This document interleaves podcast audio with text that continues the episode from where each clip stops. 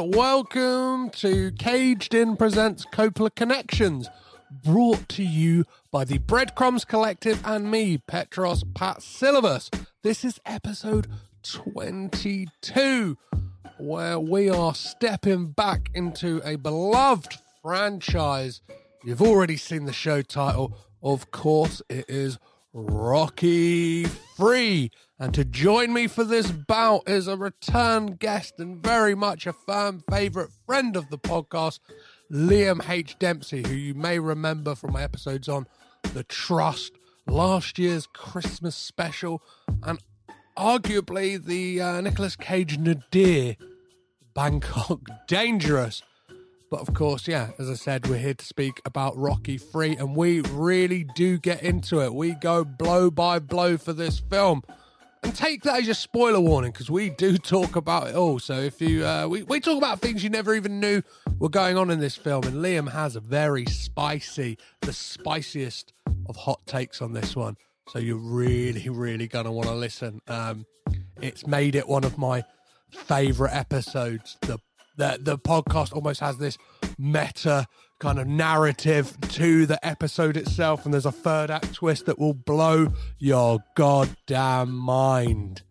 If you haven't seen this film with Amazon uh, buying MGM, I believe that all of the Rocky films are currently on Amazon Prime. I'm not sure if that's worldwide, but it's definitely full sure in the UK. So, with all of that out of the way, all that's left to do is to lace up your gloves and step in the ring for round three as we make some Coppola connections. Ding, ding.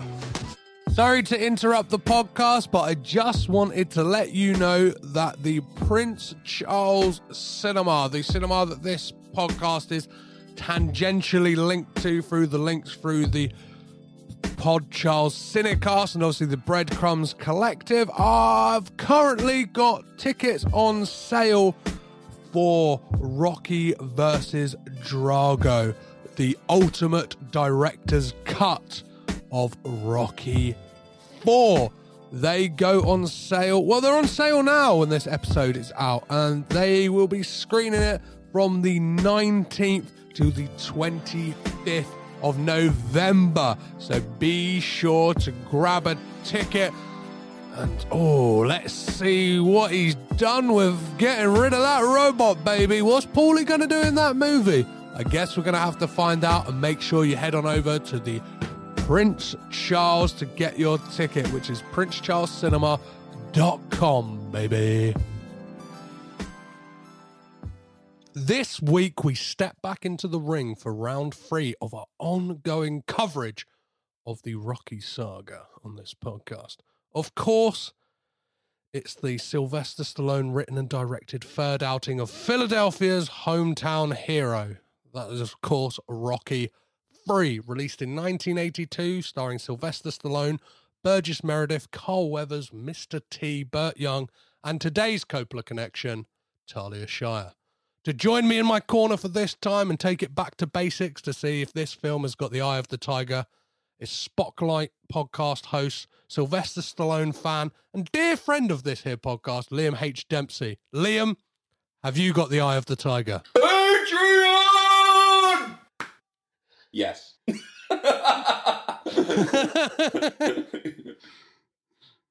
How are you, Liam? It's, it's, it's good to have you back. I'm amazing, mate. Mate, I'm here to chat about Rocky. I could not be better. Well, before we get into Rocky, um, I must ask you what, like, what? When did you first become aware of the Coppola family as this kind of weird tendril-like mass of a family? Like, w- whether it was a certain person or when they were this whole collective of people. When did when did those pieces fall in for you? Well, I mean, Francis Ford, I would imagine I would have come across first, um, just because of his absolute notoriety as, you know, a classic filmmaker. Um, and I was, you know, very into, very film buffy from a young age. So I think he would have been the first person I'd have come across. But the first time I became aware that the Coppola family was bigger than just him in terms of filmmaking uh, would have been upon the release of uh, Sofia Coppola's first film, The Virgin Mhm. Suicides. Um, when that was released, and it was like, oh, I remember it being a big thing of this is Sofia Coppola, this is uh, Francis Ford Coppola's daughter, uh, who is directing this film. And I think that's when I first go, go oh, right, so the, the, the Coppola family is now more than just Francis Ford. it is now kind of like, you know, now you've got Sofia as well. And I kind of feel like since then, there's been loads and loads and loads of nepotistic uh, kind of, you know, daughters and sons of famous film directors uh, becoming directors.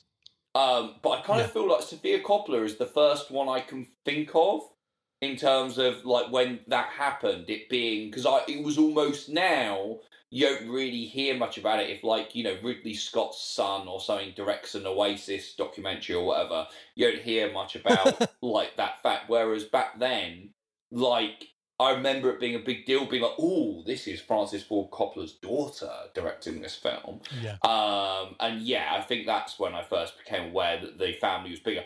I certainly didn't realise that the connection today, Talia Shire, was part of the Coppola family until I definitely knew before uh, you came up with the idea of this podcast. I did know, but it was one of those facts that I kind of, you know, you learn and then you kind of forget.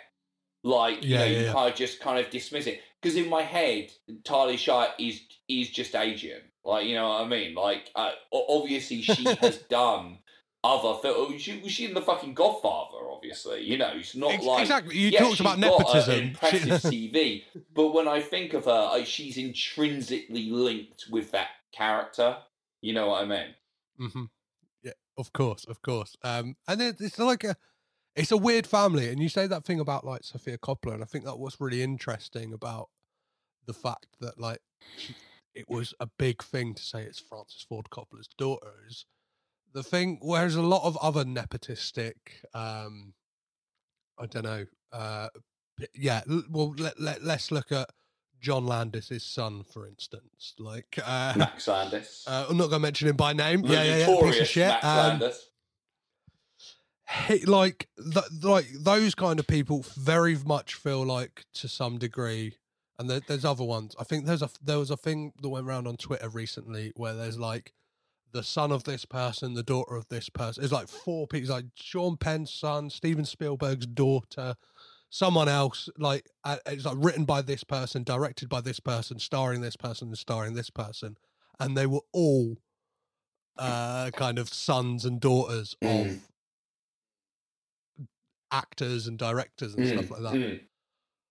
Sofia Coppola very much feels like she, I don't know, proved herself very quickly that it wasn't just a thing of like, oh, I'm here because of who my dad is. It's like, Yes. I'm also here because I've had possibly the greatest film school you could possibly have, which is being on the set of Apocalypse Now, being on the set of the the you know I mean? All all of the all of the films he made basically just being there, whether it's like fanning about in the art department or just seeing what's going on, just being like living and breathing films, but like for her whole life, and then just turn around one day. And the story for that, uh, which I'll get into on that, that episode, well, I'll, I'll say it here as well, is like that film was meant, The Virgin Suicides was meant to be directed by someone else. And Sofia Coppola was like, I love the book. I'm going to write a script. I'm just going to write a script and pitch it. And that that's how that film came about. Like, which is So you're saying it was going to be directed by some young, promising, uh, working class filmmaker uh, who this was their that. first big shot uh, at last, and then Sofia Coppola came along and went, "No, no, I'm the daughter of Francis Ford, so I'm going to direct it. Thank you." And now he's on the dole. The other guy who's going to direct it. Is that what you're saying? I'm saying I'm saying it was a very feminist move that a woman got a job over a man in 1999. right, Liam. okay, okay, yeah, yeah. You can okay, say it like that if you want.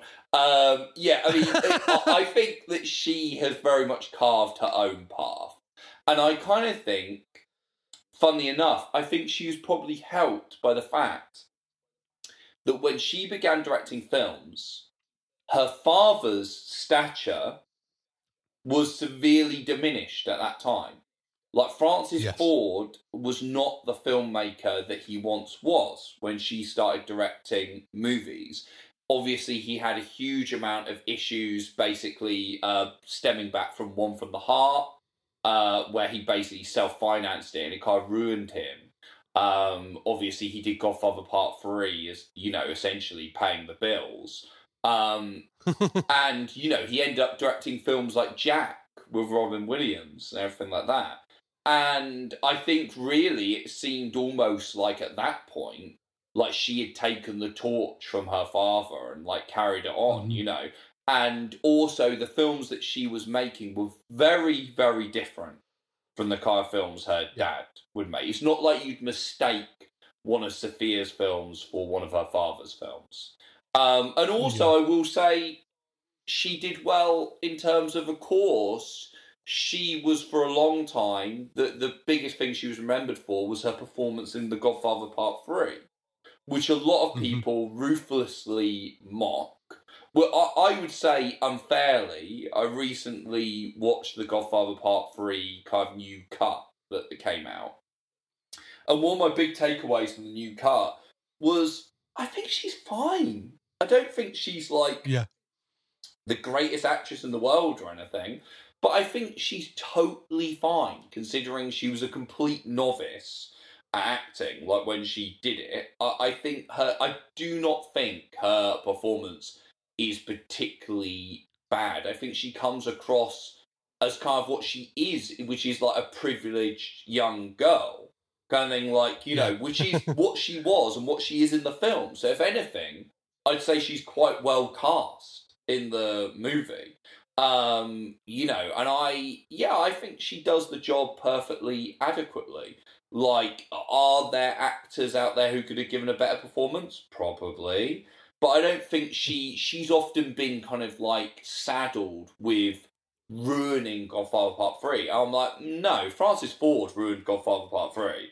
Like, you know what I mean? Like, yeah, he's like, I mean, it's it's. I think it's actually a good film eh, for what it is, but in comparison to the first two, obviously it sinks like a fucking Titanic. You know what I mean?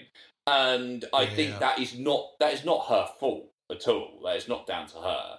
Um, so I think she did really well to kind of completely overcome those things and branch out by herself and become as successful as she has been. Definitely, definitely. Um, what a weird, what a weird tangent. We're supposed to be talking about Talia Shire, and we're talking about Sofia Coppola. That's what I love about this podcast. Um, have you ever met a Coppola, Liam? Have you have you ever had the? Have you? Ever, I know you're a big Rocky fan. Have you have you brushed paths with Talia Shire at all? Adrian herself, or I have not. I have not met any of the Coppolas, as far as I know. I'm sure there's so fucking many of them. I'm sure, at, uh, sure at some point I met like Barry Coppola or something like that. Just you know, while I was while I was working as a checkout boy in Sainsbury's or something like, he probably came through. Just like, all right, mate, yeah, yeah, yeah. I'm Barry. I'm Barry. I'm the you know third cousin twice removed of Francis. Now here's my nectar card. Like you know, just like at some point that probably happened, but you know, no, not as far as I'm aware. Perfect, perfect. Um, so what would have been your first film that would have start would would, would have featured Talia Shire? Uh, think I have a feeling what it is, but I think it us. is more like more than likely Rocky. Uh, I'm pretty sure I saw Rocky prior to uh, The Godfather. Uh, I think I would have seen that first. Um, and yeah, I looked over her filmography. And I mean, because she hasn't done a gigantic amount of films at the end of the day, um, and I think obviously she's got the Rocky series and the Godfather series, which is you know big, huge, huge things to have on your uh your film filmography. Um, but yeah, I would imagine it would have been Rocky because the first time I saw Rocky was they showed the first five back when there were only five Rocky films um weekly on the BBC. Like I think it was what every Saturday night they would show the next Rocky film over like a season. And uh, I think that would have been when I was like 13 or 14, like sometime in the late 90s. So, yeah, I think that would have been my first experience. What was your, your kind of impression of Talia Shire, especially, um, or e- even looking back, like especially that first film? Like, what what do you make of her performance in, in, in that one? Like, did she did she make a lasting impression on you? Oh yeah, certainly. I mean, she's an iconic character. Like you know, when you think of Rocky, you think of him screaming Adrian uh, in the uh, in the ring, and she's. Uh, I think she's one of the great movie wives, isn't she? In terms of like, I say like iconography. When you think of like hero characters and their partners, Adrian's got to be up there in terms of really iconic kind of wife character um, of like the hero. And I think even because watching the first five films like back to back, uh, then week after week, um, I think you really saw her character development is really strong through the films in terms of her performance, her character really changes over those movies as her character becomes far more confident um, throughout exactly. the films. I, I I love the kind of that she gets an arc as well, and mm. like that it isn't just she's like put upon, and like some of the most like beautiful scenes, especially in that first one, are those moments between her and Sylvester Stallone, and like I remember, I think this on the uh, commentary for the first film, she like. has this uh recollection of first meeting Sylvester Stallone and kind of like I think she had the same impression as everybody else. Like, this guy has written this film, and like she just said, he was like kind of like this big bulking bear almost. Like he's like a kind of like hulking guy, and she was like, and but then like found this tenderness and sweetness to him, and those scenes, especially in the first one, like I love their scenes together, and like their relationship is, I think, what makes like especially in the the first two, I would say, like more so, is what makes the series really special. Uh, like, yeah, I yeah. mean, he's he's one of the greatest romances in cinema. I don't think there's any denying that. Like in terms of, like, you know, there's there's very few romances that touch me as deeply as theirs in in that film. Like, you know, in terms of Rocky and Adrian, I think is one of the genuinely one of the great love stories of cinema. I don't you know, I don't think anyone can quibble that. So, um, before we get to talking about uh, Rocky Three, I wanted to ask you because obviously you're a big Sylvester Stallone fan. What is it that you find so compelling about him as this kind of uh, movie star and entity? Because it, it's not just the the film star you like, right? You you you love the man, Liam. Yeah, I do. I mean, he's genuinely. I mean, for a long time, I would described him as one of my heroes. I think now, I think like now it's almost good to not have heroes in the film industry, just in case, you know, like these. But um, yeah, I mean, I, I always because Rocky, he's gone on record many many times as saying that's an autobiographical character in many ways, and mm-hmm. I think that Rocky's kind of story and his kind of rise and fall and rise and fall kind of maps Stallone's own career. And he yeah. kind of, while Rocky is the great underdog character, I say that Stallone is kind of the great underdog of cinema in many ways. Because this is a guy who his first major leading role out of the gate is him writing the script he kind of you know sells sells the script for a small amount in order to be able to play the lead. He holds out for that and everything like that. That's a huge and inspirational story in itself.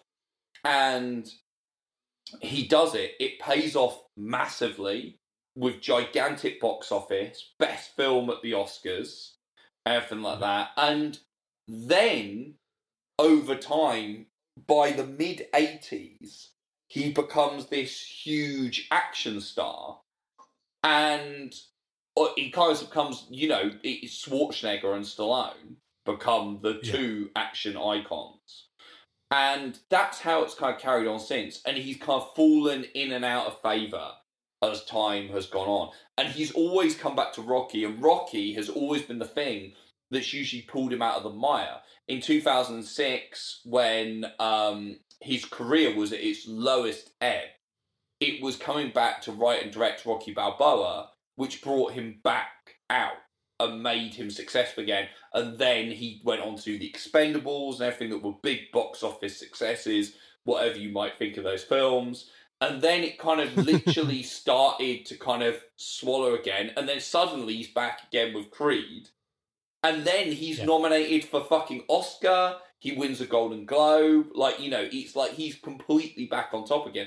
And I'm sure we'll see those peaks and troughs again, to be honest as time goes on. I think we're already starting to see them, and I think I, I find that very. I find his story very inspiring as someone who uh-huh. has studied film, has kind of written and directed kind of short films, commercials, and stuff like that, and.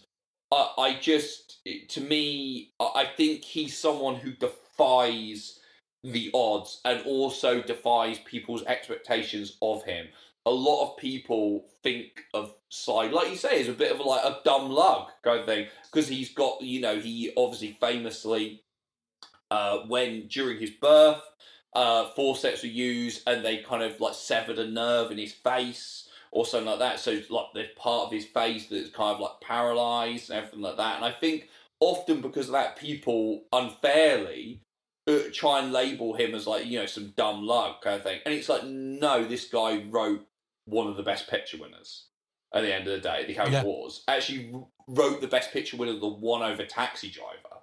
You know, and whether you think that was right or not, like yeah, it fucking happened.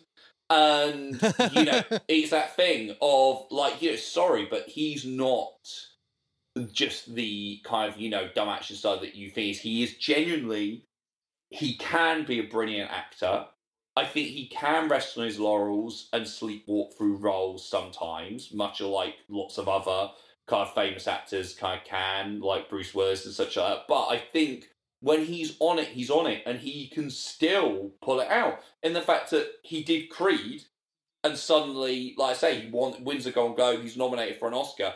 That's a brilliant performance in Creed. He can still pull it out of the bag when he wants to. And you know, yeah. James Gunn has been using him recently in a lot of kind of like films. He can really kind of bring it for that. And it's just yeah, I think he often proves his haters like wrong. And like I just find him an inspiring figure and got a lot of time for him. So let us have a look at where Sylvester Stallone was in nineteen in the early uh, 1980s. Because obviously this is a 1982 picture. Yeah. So like obviously this is coming off the back of Nighthawks and Escape to Victory. Like, would you say that is like uh, a kind of a peak or a trough in uh, Stallone's career? Because I know that obviously, I think you definitely see it in Rocky Two and the, the the the story of that. That after the commercial failure of Paradise Alley, you very much see that in the script of like Rocky 2. It's like a kind of guy who is at the point where he's like, I've I've had this fight and I'm kind of battling with dealing with this success, but I've had I've had a knock. Do you know what I mean? I've had a knock on my confidence somewhat. Yeah, that's an interesting thing. I'm sure that's true. I think he's always said that like wherever he has is in his life is reflected in his Rocky script. So I think that's that's definitely possible. Um, I'm not a fan of Escape uh, to Victory, to be honest. Um, I yeah, I, I mean it, it, it's like I know there are some people who really think of that film fondly, and that's fine. Um, but obviously it's an ensemble piece, and he's kind of small mm-hmm. part of it. Um, and yeah, I'm just uh, I'm just not a huge fan of that film. Nighthawks, I think, is really interesting. Has got some really uh, cool stuff in it, and I think Nighthawks is of the era where Sly was still doing some really interesting stuff. Uh, more mm-hmm. like things like Fist and Paradise Alley and stuff like where he was doing more kind of challenging films. Because Nighthawks is just like a proper hard boiled crime movie, like in many ways, like you know, like cop flick. Um, it's not perfect or anything, but I think it's it's really interesting to see him in that that kind of film at that time, where he's very much concentrating still on performance and stuff like that.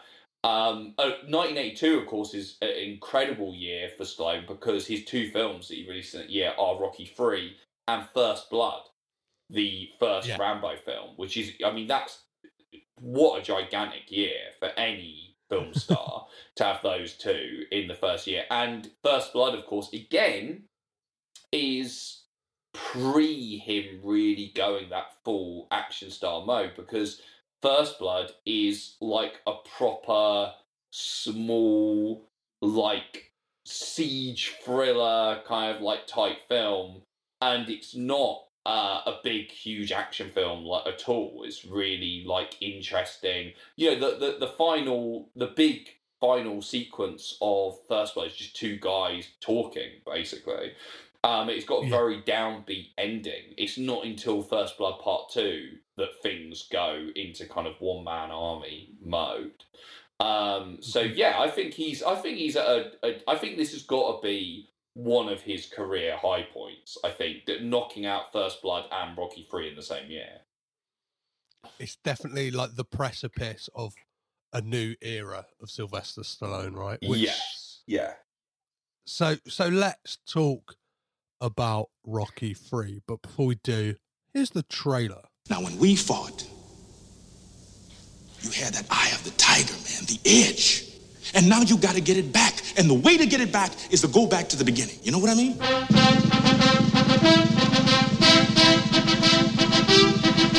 United Artists and Chartoff Winkler proudly present Rocky 3. The worst thing happened to you that could happen to any fighter. You got civilized. Get out of here with you! The truth is, we both started out on the same corner, and I got lucky with my life, and it's driving you nuts. Philadelphia salutes its favorite son, Rocky Balboa. And why don't you tell all these nice folks why you've been ducking me? This guy is a wrecking machine. You know, you got a big mouth. Why don't you come out and close your mouth, boy? Come on. I want to fight this guy. You'll fight him without me. Balboa was a fine champion, but his time has passed. See that look in their eyes, Rock? Got to get that look back, Rock. I, the tiger, come on. I will destroy any man who tries to take what I got. I'm gonna torture him. I'm gonna crucify him real bad. For the first time in my life, I'm afraid. Damn, Rock, come on! There's nothing wrong with being afraid. You thought I was tough? This jump will kill you. You wake up after a few years thinking you're a winner, but you're not. There is no tomorrow. You're really a loser. Well, I don't believe it. There is no tomorrow. It's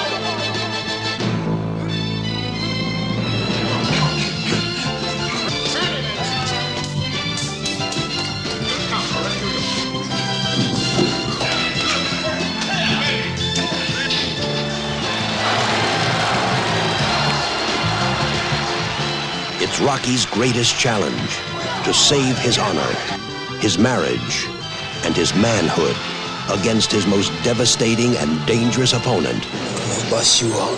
Go for it. Sylvester Stallone, Talia Shire, Burgess Meredith, Carl Weathers, Burt Young, and introducing Mr. T. Rocky 3, an American tradition.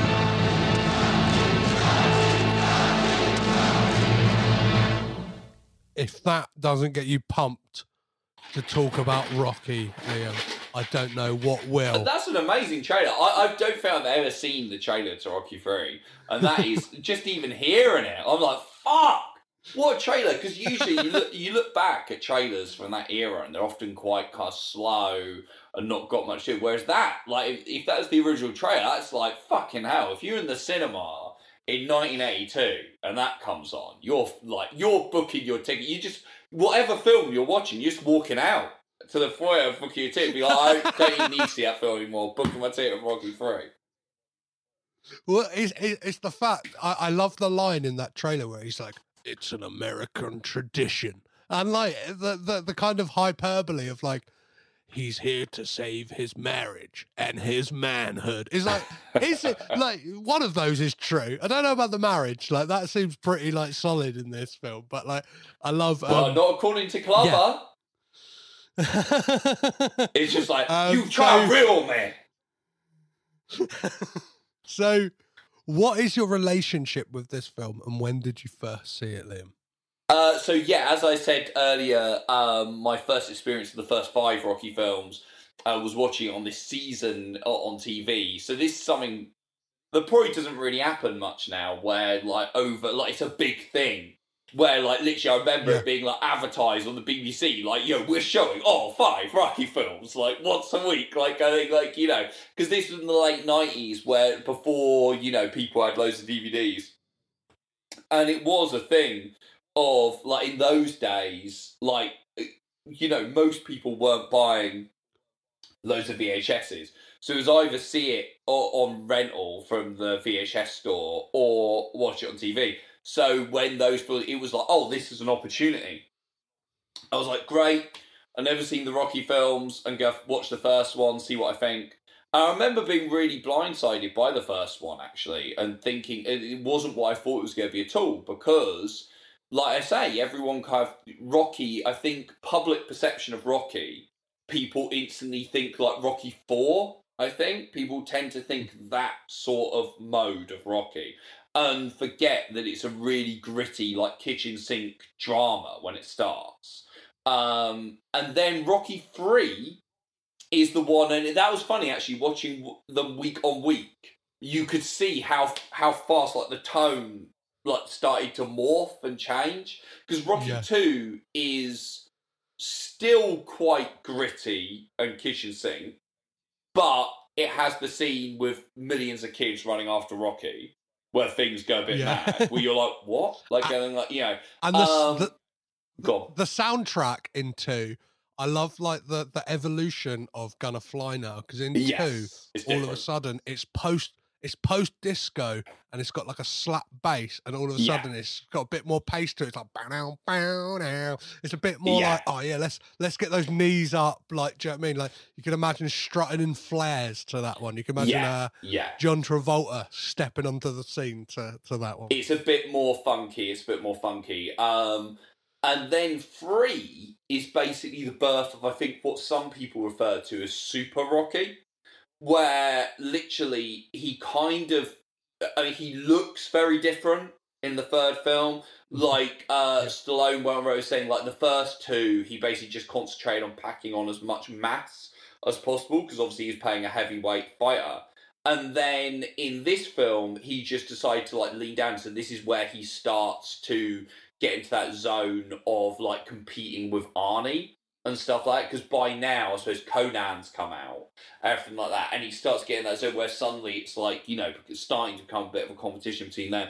And he like leans down, becomes he. I mean, in this, he's like proper fucking ripped and really lean. And they actually, they even one of the commentators actually says uh, towards the end in the final fight as he's about going, they go, "Oh wow, he looks like he almost looks like a middleweight because he's so Yeah. fucking lean." And suddenly, all of a sudden, um, and yeah, so he physically looks extremely different, and he looks more like uh, more like a superhero.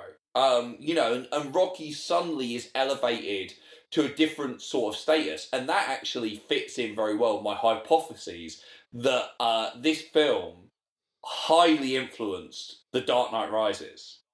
Uh, like literally, I, you could basically track the plot to this, The Dark Knight Rises, are very similar, and there's lots and lots Okay. of points which are almost like direct lifts, and I'll kind of pinpoint them as we go through, where literally you can The- I- compare practically scene for scene, line for line, of bits of Dark Knight Rises, and they're incredibly similar uh, with the Batman and Bane rivalry. So I kind of think that totally fits in terms of this is a superhero story. And Clubber Lang, I think, is is the first super villain of the Rocky franchise, Yes. which of course Drago follows up in the next film because Apollo Creed is, you know, he was obviously inspired by Muhammad Ali uh, and stuff like that. It's more based on real boxing. Whereas this, he's now giving him larger than life rivals. Because in this we get both, and we also get like two in this. This is like Joel Schumacher's Batman Forever, where you get Thunderlips and Clubber Lang, I think, like you know, rather than like Two Face and the Riddler, like you know.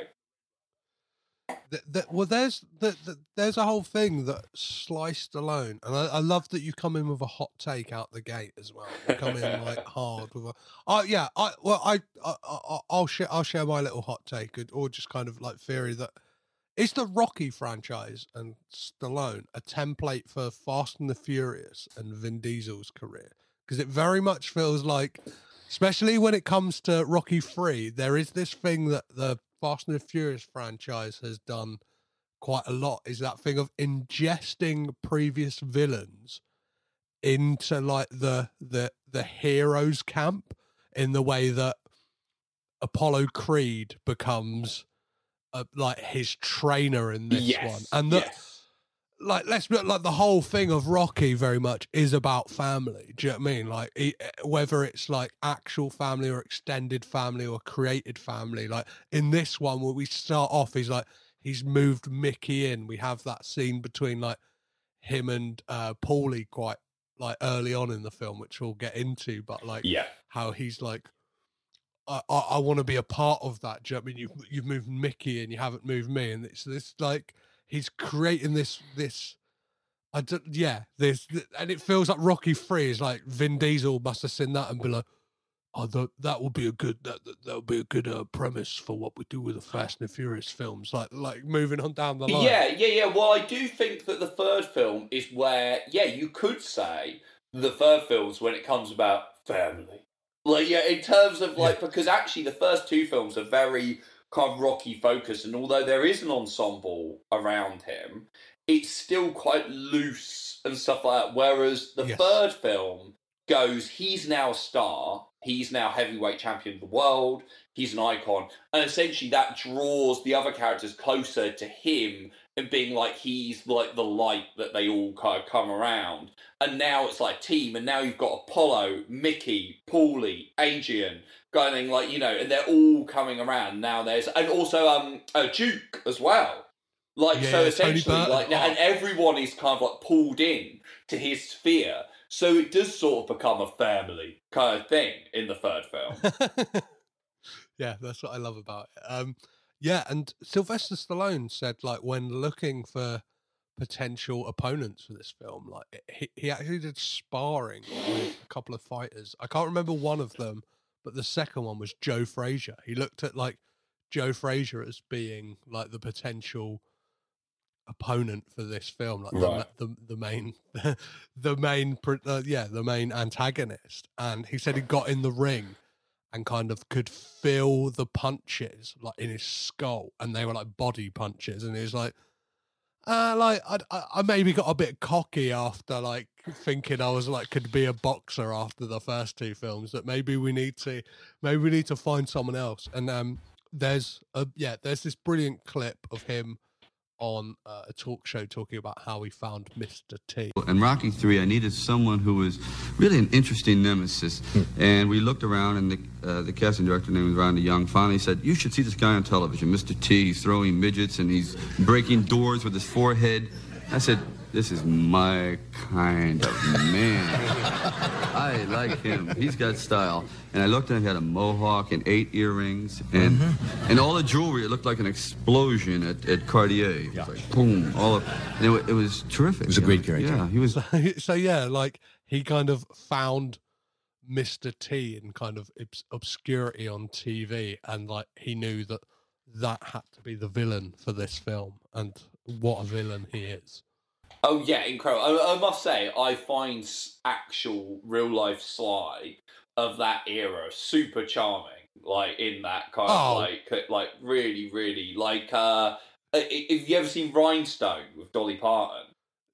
No, I no, mean, a lot it's of, on the list. Yeah, I mean, a lot of people advise you not to, but I I actually think it's underrated. I think it's good fun, and like I think know he he's really charming in that with uh with Dolly uh, from that like, which is 1984. Um, but yeah, no, he's he's great, and like you say, Clubber. I mean, what a fucking thing! And I kind of think amazing because when I originally saw Rocky Three, obviously at the time I just thought Mr. T. Like you just think Mr. T, and so therefore it instantly becomes a bit bit of a joke in your head, kind of thing that it's mister Mhm. T in an actual film uh, that's not kind of, and you do just when you first see it, you just think it's Mr. T rather than it's Clubber Lang. Whereas Yeah, yeah, watching yeah. it this time, What is that? gone. I'm sure if like a lot of people, if you say like, "Oh, Rocky Free," they will probably, if you speak about Clubber Lang, they'll probably quote him from the A-Team. They'll probably go like, "I pity the fool." Do you know what I mean? That, that they'll come out with his catchphrases, and it's like, no, this is pre that. This is like, Although as he does, said, this is he does say I pity the fool, doesn't he? Or he says I because he says um later on they say he goes they go do you hate Rocky Balboa? He's like no I don't hate the man. But I pity the fool. I pity any man who tried to take my title away from me. Doesn't he say that? I, I like that doesn't spring to mind, but you, you you're probably more of a, an authority on it than I am. Um, Or he says something So- close to that, I think. Uh, but it's amazing. Every line that comes out of his mouth is potentially quotable in this book. But what I was going to say is, is although he is, I think we think of him as slightly a figure of fun because he's so he is funny in the film, but just because he's so he's so in your face. But I do think his performance is super charismatic. He's got tons and tons of presence, and he is fucking scary. Like in the film, like it's funny because you kind of almost like because it's B.A. Baracus. Obviously, he's a big guy, but he's so covered in like medallions and like clothes and loads of layers that you kind of almost go, "Oh, is he that big?" Whereas here, obviously, you're seeing him with his top off. He's fucking huge. Like in the photo, he's like massive. And you are like, he's a fucking scary guy. He looks fucking ferocious as fuck. He's the way he's taking down people, like in the earlier sequences. You go, this guy is is fucking dangerous. so yeah, let's talk about that kind of like that opening like montage you get. So obviously we get that like classic Rocky thing of the recap of the end of on the Rocky. film with the kind of yeah yeah with the Adrian. I just want to say one thing, Adrian. We did it, and then we kind of get um that like montage, which I think is a, an amazing bit of filmmaking in the fact like you get so much within that montage of like what Rocky's doing, what like this this unknown threat, and that like I think it plays into your uh Dark Knight Rises theory that like you don't like it just seems like Clubber Lang is this guy who you don't really know why he's got this vendetta against Rocky apart Well, from the fact that just, like, he thinks he's shit. Yeah, It's yeah, just yeah, about, yeah, and that's and that, uh, again, that's the Bane thing with Bane. It's about like you know, it's very much, or certainly in the comics, uh, which they're based on. When Bane first goes back, it's about being the. It's about he wants to be the man who broke the bat because he wants to prove that he is the kind of you know basically the greatest fighter like in the world, kind of thing, everything like that. That he will dominate Batman. That's it. And obviously, there's a few other elements in the kind of film that kind of muddy that slightly. But essentially, that's still the same idea that in terms of he wants to show that he can break the bat, that he is he is better kind of than him, superior. And it's yeah, it's a similar thing. This where he just comes out of nowhere and is just like you know instantly like challenging him to take him on. And um, I, will just say, previously on Rocky Two, literally even the previously even though it's cut down from the actual film because they cut out his line where um when he first gets the belt he says apart from like the birth of my kid this is the greatest night of my life. And they cut that line and just go straight to hey Adrian i did it! Like yeah she's going i love you i love you watching at home. Um and he falls into mickey's arms and kind of collapses from the from the battle. Uh, I, I cried I just cried. Like it turns out, literally, I well, actually, to be completely clear, I paused, paused, went in and spoke to my wife and told her about watching it, about how I just and I just started crying, like tell, tell, tell her about, it. like going like literally, like I the endings of Rocky One and Rocky Two are two of the things that will get me. There are certain end there are endings of a couple of films that will just destroy me, kind of thing. The ending of It's a Wonderful Life the ending of the apartment, and the ending of Rocky One and Two, like will literally just they're like a trigger for me. And literally, when he turns around and says, "Like I did it," and it cuts back to her home, and she's just got entirely show beautiful performance for entire show. He's watching because she has to watch from home because she's been obviously ill. In the second film, and she's just staring at that TV screen, just going, "I love you, I love you, I love you." It's just fucking beautiful, like literally incredible. One of the things I wanted to say that I love about that opening montage is the the shots we get of uh, Clubber Lang, where it's like he's at fights that Rocky's at, and it's uh, Yeah. that, that Rocky's competing, in. and it's these kind of like like really it feels like a hangover from the 70s because it's like these kind of like whip pans and kind of like fast zooms into him just him looking really pissed off. Well- just like and it's i love it. I like it's just him just like snarling at the camera. This is a montage to Eye of the Tiger, of course, is the Tiger, massive yeah. hit from the film. And what I noticed about this montage, which I never noticed before, it was like everyone is watching everyone because literally Mr. T is watching Rocky's fights and he obviously realizes he kind of cottons on to the fact that Rocky is fighting subpar fighters. And you can tell he's like annoyed by it. And he's always watching it with like an annoyed look on his face. And uh, he a couple of times he like storms out like halfway through a fight, looking back like annoyed, kind of because he knows it's like a shit fight. And he's like, I should be in there. Meanwhile, Mickey is going to see Clubber Lang's fights, and he's watching him and seeing that he's really dangerous and ferocious and getting scared, which eventually builds to uh, Clubber spotting Mickey in the audience somehow and calling him out and being like, "Hey, old man, you tell, you tell Bubba, I'm coming for him. I'm going." to eat." And like you see, like Mickey, like try to like pull up his like collar, like oh, like yeah, and also Paulie is. Meanwhile, the uh, he must be like the other side of the uh, theatre to Clubber Lang. Is watching Rocky's fights again and getting like jealous and weird and being like w- watching him win and being like, oh, it should be me up there. Like going, like, you know, it's just like I don't know why I've just performed poorly like Fagin from all it is. It's, uh, it's He- like, pretty much you is. got me a fucking all too, Rocky. Like, uh, but yeah, that's happening. So it just really weirds me out. There's this weird juxtaposition going on of everyone watching everyone's fights. Like, yeah. Yeah i so i want to play that clip of clubber lang calling out mickey just because it's Amazing. beautiful You tell my boy, come here, bud. Nobody can beat me. You tell him what I said. And he's next. I'm gonna kill him. Nobody can stop me. You tell Balboa that. I'm coming after him. You tell him. I want a shot at the title. If Balboa got the guts to meet me in the ring or anywhere else. My whole life's been directed towards this here title and nothing else. I live alone and I train alone. I win the title alone. I want him. He can't duck me forever. He can run, but he can't hide. Well, another southpaw, heavyweight champion Rocky Balboa doesn't seem to be worried about much these days.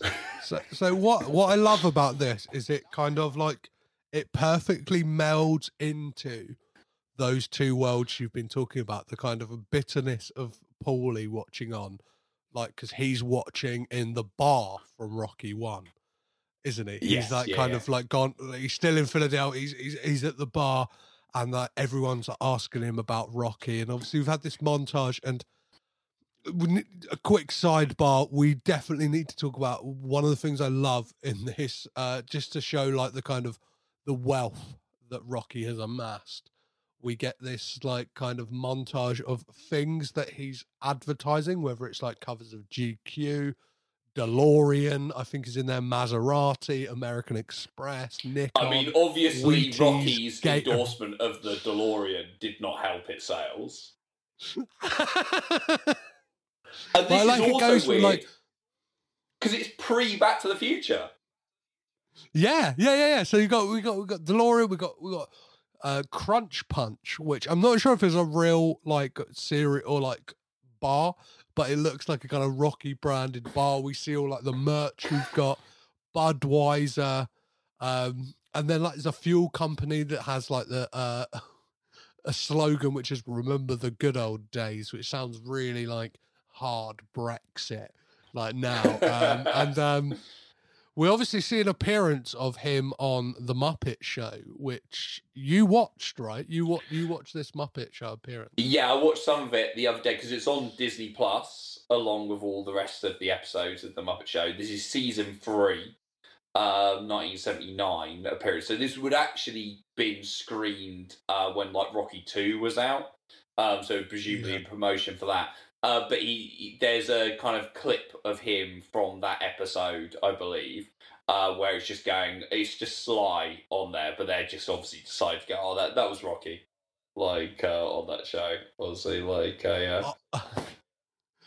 I watched a little clip of that, um, and there's a really weird segment where loads of female Muppets find Sylvester Stallone like irresistible. Yes, and, like, yeah, yeah. They're all keep- go! Yeah. like. Yeah. All I can keep thinking is like, is Sly gonna fuck a Muppet? Is Sly gonna fuck a Muppet? And I just like, I was like, this is weird.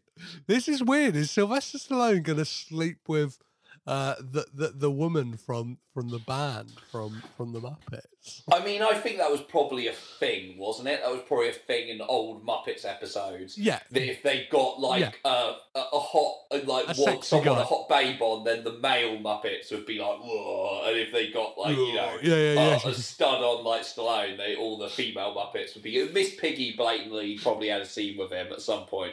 Like, um, Yeah. but it also contains, you know, there's that really famous GIF of Stallone where he's quite young and he's kind of got that look where he kind of looks at the camera, he's like, what? Like, does a sort of double take. Yeah, Uh, yeah, that's, yeah, yeah. That's from the opening of that episode of The Muppets, where, um, Amazing. yeah, well, one of the Muppets kind of knocks on his door and says, like, oh, you know, you happy with everything, Mr. Stallone? He's like, oh, I'm as happy as a clam. And then suddenly, like, some Muppet clams come along go, oh, I'm so depressed and unhappy. Like, and he's like, oh, well, as happy as some clams. Yeah, and then does that look. like, yeah, like, it's like the starts of the Muppet Show. Um, but yeah, no, it's, it's great stuff. Well worth checking out if you like the Muppets and Sly. Amazing. Well, but back to my original point is yeah, obviously that that clip of Clubber Lang merges into like just Paulie pissed off in a bar, and we get this like very like woozy scene of Paulie kind of like walking around Philadelphia, and I it, like I don't know whether it's because I've very much been on like a Brian De Palma binge at the moment, but feel feels like something like out of like uh, blow up or something. Uh, Mm. Yeah, or something like that, where it's like this kind of like tracking shots of Paulie like walking about like the kind of uh I don't know, like entertainment district of Philadelphia and goes into that arcade and like the the, the camera just feels a bit woozy and Well, stuff he's like drunk, that. Isn't like, he? obviously- As he usually is. Yeah. Because Paulie is an alcoholic, isn't he? I don't think it's ever said, like, explicitly in the but he is Yeah. an alcoholic. There's no way he can't be. Like, his character, the way he used to be, he's always sozzled, always. And he's so kind of like, he's clearly got huge psychological problems. Like, he's so belligerent, i- incredibly unlikable. like, you know. Well, the the thing is, uh, he he has this confrontation with Rocky, Yeah. all about like kind of feeling like downtrodden, and I, I like, yeah, I'll, I'll like obviously play this this clip of like Rocky kind of digging him out for the shit that that, that he's giving him. Maybe it's the hell with you. I don't want to listen to this crap. Come on, you talk like everybody owes you a living. Shut your mouth. Look, nobody owes nobody nothing. You owe yourself. You're wrong. Friends owe. Friends don't owe. They do because they want to do. Shut your freaking mouth. You've been keeping me down. Down. You know, you're like a crazy brother to me. You really are. So I want to tell you something. This is coming straight from the heart, Paulie. And I mean this. You ain't down.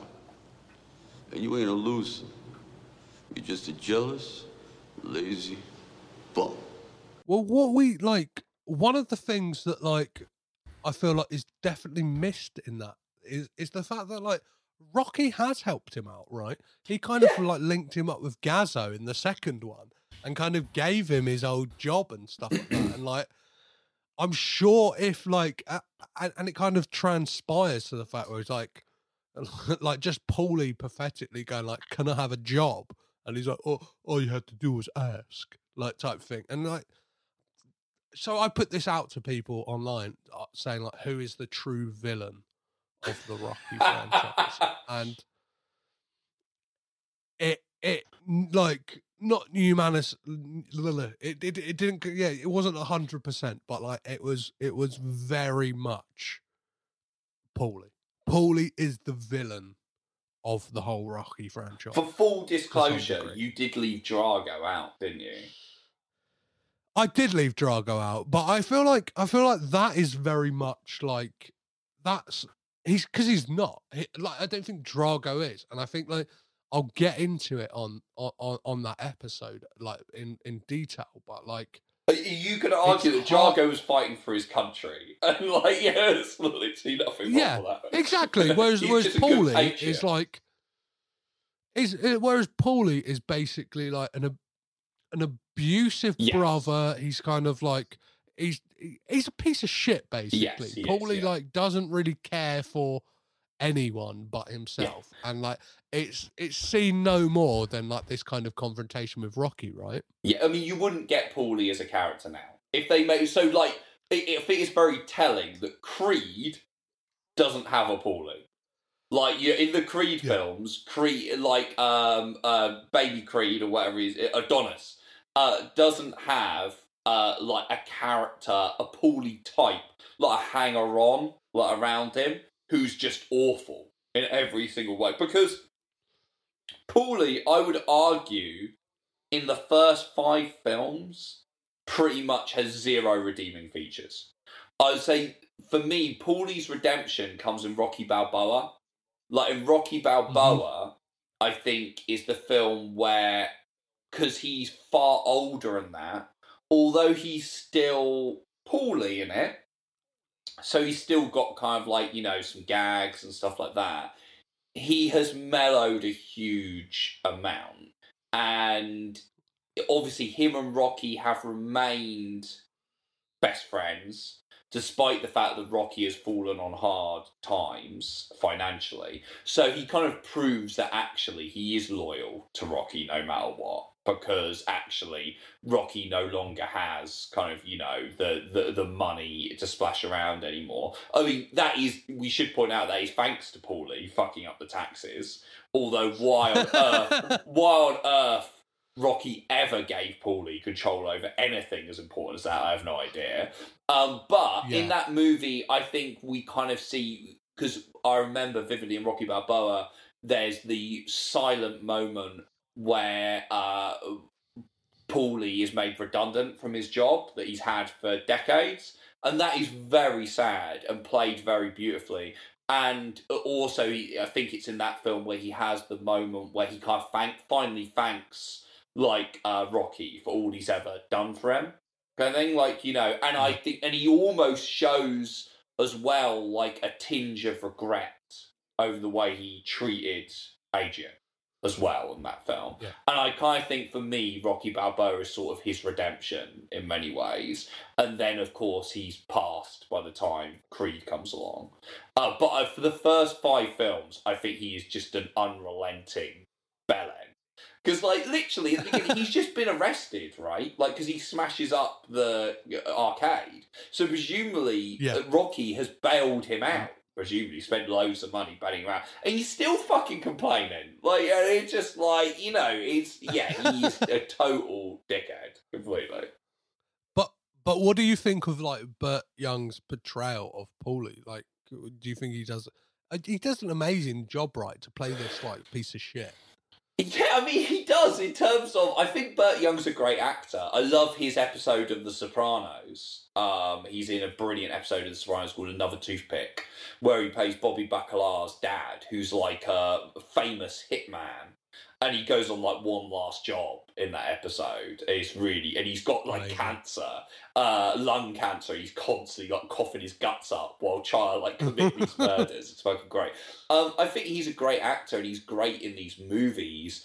So I mean, he's really good at playing a fucking twat. Um, I, I think he kind of manages to kind of make. Pa- Paulie can be quite funny, like at times. Like he can be quite amusing to kind of laugh at, and also I think you don't mind seeing Paulie get a bit of stick because he's such a dick. So there's a bit in this where uh, Rocky pulls him into a swimming pool at one point, like fully cut, Yeah. and it's funny. You can laugh at it because he's such a bellend. Who cares? Um, like you know, but yeah, he. I think he is good performance, but he's just he's playing an awful, awful person. You know. So like the next scene we get is it's like one of like that the one of the things that I love in the Rocky franchise is we get these like we get that kind of high drama between Rocky and Paulie of this kind of like confrontation, but then it's like juxtaposed with like this tender, sweet moment between him and Adrian, kind of just like talking and like showing the vulnerability. And I think like that's a real testament of Sylvester Stallone as an actor and a writer that like he knows that what makes these films work is the vulnerability of the character and when he like shows that vul- like with like he's not the greatest singer like in, in the Stallone family we know that's Frank like but like he gives this like he gives this ham-fisted like singing performance with it and i find like that mu- that moment like really like heartfelt and beautiful and that's like that's what keeps like bringing me back to the rocky films is the moments between him and adrian Yeah, yeah, completely. And I, I think there's even better Rocky and Adrian stuff to come later in this film. And but I think you're completely right in terms of I think this movie, considering it is the sort of birth of Rocky as a more superhero type figure, he is actually incredibly vulnerable in this film and really shows his kind of cracks kind of thing behind the mask. Um, yeah, much like Bruce Wayne in Dark Knight Rises when he's in the uh, underground prison. amazing well let's talk about the rocky versus thunderlips fight what do you make of this sequence this kind of charity boxing wrestling match that rocky partakes in Uh, I, I'd say he's. I always thought the Rocky Thunderlips uh, battle is weird because it kind of feels quite thrown in in terms of it's it's not really essential to the plot at all, really. No. Um, and it feels like Hulk Hogan was presumably a huge wrestling star at the time this was made, presumably.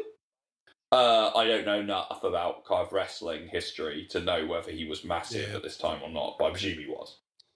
Um, well it, he definitely was in stature at least that's what I yeah, yeah, yeah. He's he huge. very Although, tall. He was of very course, tall. recently Sly posted an Instagram post showing him standing on like uh Hulk Hogan standing on that apple cart to make himself look even bigger. Because the, the bit where they actually kind of come face to face and Sly is like up to his like pecs or whatever, like literally that apparently it is like, you know, that's not real in terms of how how huge he is. But he is Hulk Hogan is really tall though, I believe, in, in general, like anyway. And certainly this We- we time get he's that- massive.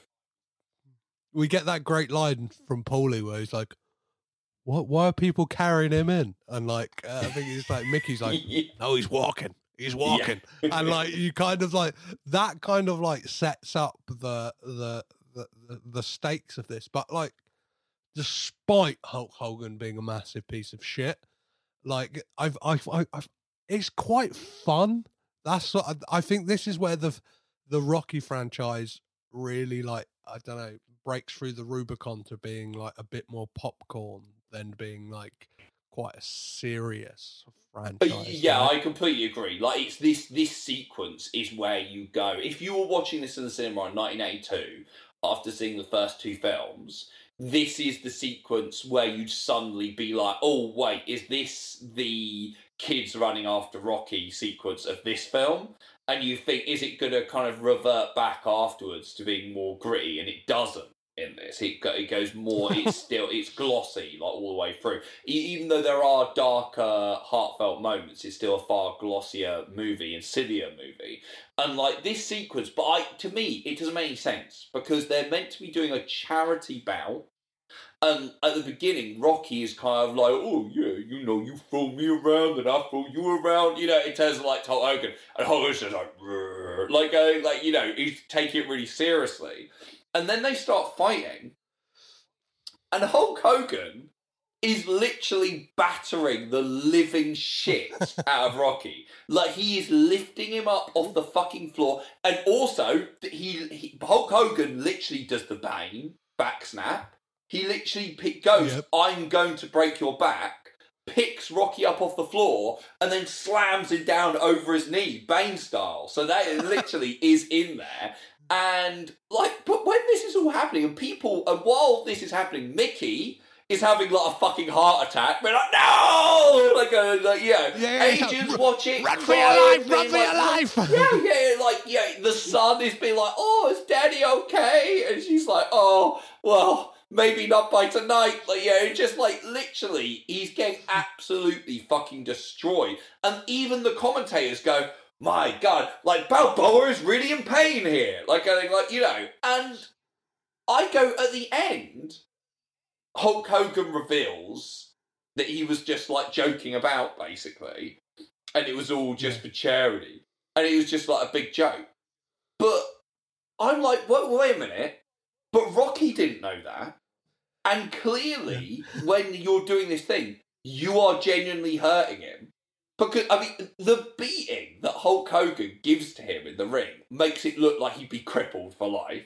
Going like, you know. Yeah, you. I I don't get it. Like, it doesn't make any sense to me. In terms of, I'm like, it can't be a joke. Like, if if I was Rocky, I'd be like, well, it's not a very funny joke because I'm gonna need I'm gonna need my ribs seen to after like yeah after this.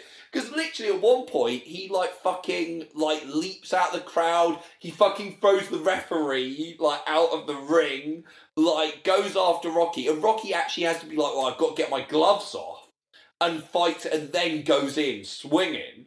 And I'm like you would both be insanely badly hurt like by this because Yeah, you're yeah, both genuinely fighting in this point, despite the fact that it's a. jo- I don't get it. It doesn't make sense. I know enough about wrestling to know that like there is enough choreography to know like it's like enough stuff is gonna happen. Do you know what I mean? Like we're we're like it's talked about at least beforehand. What one of the moments I love in this is when we get Paulie with the chair. When he like Paulie just like kind of Oh yeah. Gets a, he, he smashes a chair over Thunderlips and it's it's absolutely it's great and then like the choke hold that Rocky gets on on Thunderlips as well and takes him down and like it, it, it is it's candy floss popcorn fun Yeah. this moment and it is very it is definitely something that feels like it's padding out the runtime slightly Yeah, yeah, yeah. But I film, think like- it's just literally it's just the logic. I don't understand in terms of the fact that everyone could just turn around and go, "Oh, this is fine" afterwards. Because literally, I I, I would say that it's this fight that leads to Mickey eventually dying because essentially he's Yeah. he's struggling with his heart during this sequence. So I would say that that's probably knocked him for six. And then when the next thing happens, that's what I think. If not for this fight, possibly he survives the film because mostly he, he, manages, he, he manages to last longer. There's a moment where Thunderlips lifts Rocky up over his head, and Rocky is completely dazed and defeated, and he looks around like dazedly. And literally looks to Adrian in the crowd and says in a frightened voice, he goes like, Adrian, like a thing like that, like as in he's frightened for his life. Like of like, and I'm just like, wait, I don't. How did this? And what all? Oh, you know, just for charity, you know, yeah, it's for charity. Don't worry about it. Oh, Yeah, let's like, I don't. Get let's get that Polaroid Yeah. let's get that Polaroid for your kid Yeah, it's like, oh, yeah, it- they say, oh, perhaps we'll go to dinner, like our wives will meet, and then we'll go back to my place and swap keys. Like, I just literally don't get it at all. Like, I think it's a bizarre sequence. It's fun and enjoyable, but I think it's fucking mental. Then I think the next scene of note we really need to talk about is when Rocky is presented with a statue in his honor, Amazing. which, which which actually got erected in Philadelphia, which I find like somewhat amazing and baffling at the same time, seeing as like Joe Frazier is from Philadelphia and never. Yeah, but he's not as good. He's not good as Rocky Balboa, is he? Like, I mean, he's not had the longevity of Balboa. Yeah, he's, he's a fictional character. I just Yeah, always find that. I, I mean, I, if I'm, I'm always reminded. can get a statue in Detroit, you know. Yeah, yeah. But Detroit is a, a, a very a vastly different place. That uh, I'm- Detroit I'm is sure a that- hellscape. They need a statue. Yeah, I-. I, I, I'm sure that RoboCop statue has been has been pawned by someone by this time. Um, but I, yeah, and I'm always reminded of the uh, amazing Bill Burr clip where he's dying in Philadelphia on stage and just kind of like has a countdown throughout his set, just going like eight minutes left, refuses to leave the stage, and just starts like calling out the audience members and he's like you fucking dumb fucks. He's like you've got a statue of a fictional character when you've got joe frazier comes from this place. He's like you dumb mick fucks. He just like goes into the crowd and i'm always like whenever i watch the rocky films i'm always kind of reminded of uh of uh yeah bill burr kind of digging out the, the Wow, city- Bill Burr's the- not the about a of cameo in Creed 3, is he? Now, what after that performance? like, uh, but yeah, you Rocky's kind of essentially he uses this opportunity of being given the statue to basically make an announcement that he's going to step down as world champion and kind of retire. And I would say that I, I really like the way Stallone performs this because he can't. I would say he performs it like Rocky doesn't actually want to do this because I don't think he Yeah. does. I don't think he actually wants to do this. I think he wants to continue, but he's doing it for his family and because he knows Adrian wants it and he loves Adrian. And he'll do it, but I don't think he actually wants to do it.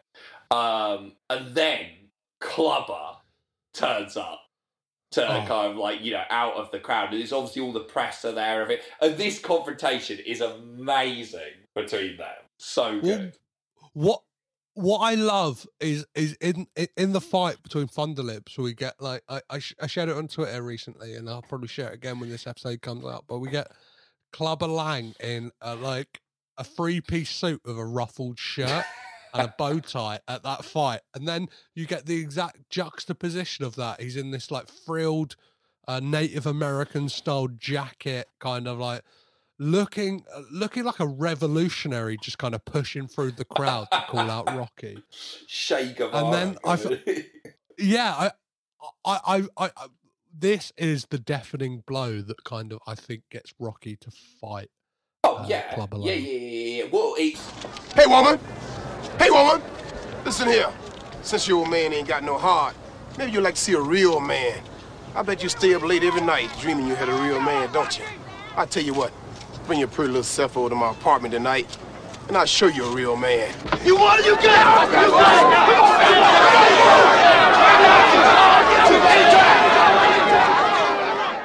You Yeah, uh, amazing. And literally, that sequence plays so much into the racial politics of the time.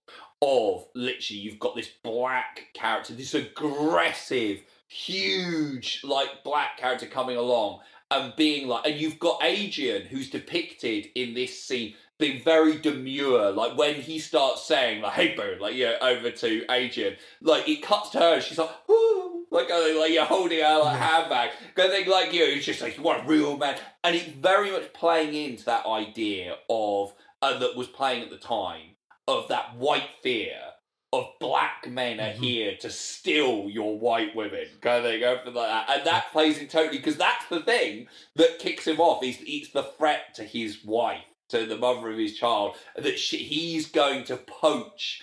Adrian, he's actually literally in front of him, essentially threatening to cuckold him. Like, you know, and that's the thing that makes him snap. And be like, yo, why are you it? Like, yeah, going into, and he's just, yeah, he's really interesting, especially as Apollo Creed's character, who was the villain essentially in the first two films, um, you has often been kind of called out by some kind of black critics being quite a white bread kind of black character. Whereas this is almost like the reversal of going, this is the most like Clubber Lang is like the most extreme, like blaxploitation esque kind of character that you could get. You know, he's Yeah. kind of complete. You can imagine like Mr. T if he'd been around the seventies, starring in a blaxploitation type film, like you know, Black Dynamite kind of like Shaft like style movie, and with the you know the trailer kind of doing the Superfly kind of lines, you know, where it comes the ladies, they come to him, you know, all that kind of like stuff, and like yeah, he would have been great in that, and totally fits into that kind of archetype that was kind of present at the time. And yeah, I, and also of course he gets another great when uh, Mickey uh, tries to like um, call him out, and he goes "Shovel Man," which is great. Again, what what what the I think like one of the the great things about this film is we get these like it is just this thing of like explosions of confrontation, then kind of undercut or, or kind of like juxtaposed with these really great like dramatic moments, and we get like they're kind of just played off like hand in hand against each other, and like that that scene is then like because Mickey's frightened, right? Mickey's kind of like you could if you want to fight him, you fight him alone. You don't fight with me, and then Yeah, yeah, we we get that confrontation between Rocky and Mickey, like kind of back at the house. and- amazing scene, one of my Yeah. favourite scenes. I'll, I'll yeah, I'll play this clip because we we we got to give some Burgess Meredith love. Because you can't win, Rock. This guy'll kill you to death inside of three rounds. You're crazy. What else is new? He's just another fighter. No, he ain't just another fighter. This guy is a wrecking machine, and he's hungry. Hell, you ain't been hungry since you won that belt. Oh, what are you talking about? I've had ten title defenses. That was easy. What do you mean easy? They was handpicked. A- and and that's kind of the the the heart of this film, right? Is the fact that like Rocky feel like it, it plants a seed that Rocky's a fraud. Yeah, But, which I think is amazing. Like, there's this incredible thing of it feels really realistic in terms of, and to do that to your hero, I think is really challenging. Of this thing of going, all these fights that we've watched him win in that opening sequence, the Eye of the showing his kind of rise to fame after he wins the championship. Um, like it goes like instantly like questioning all of that of like this thing of basically the people around him because you get an impression that Adrian was potentially involved in this as well.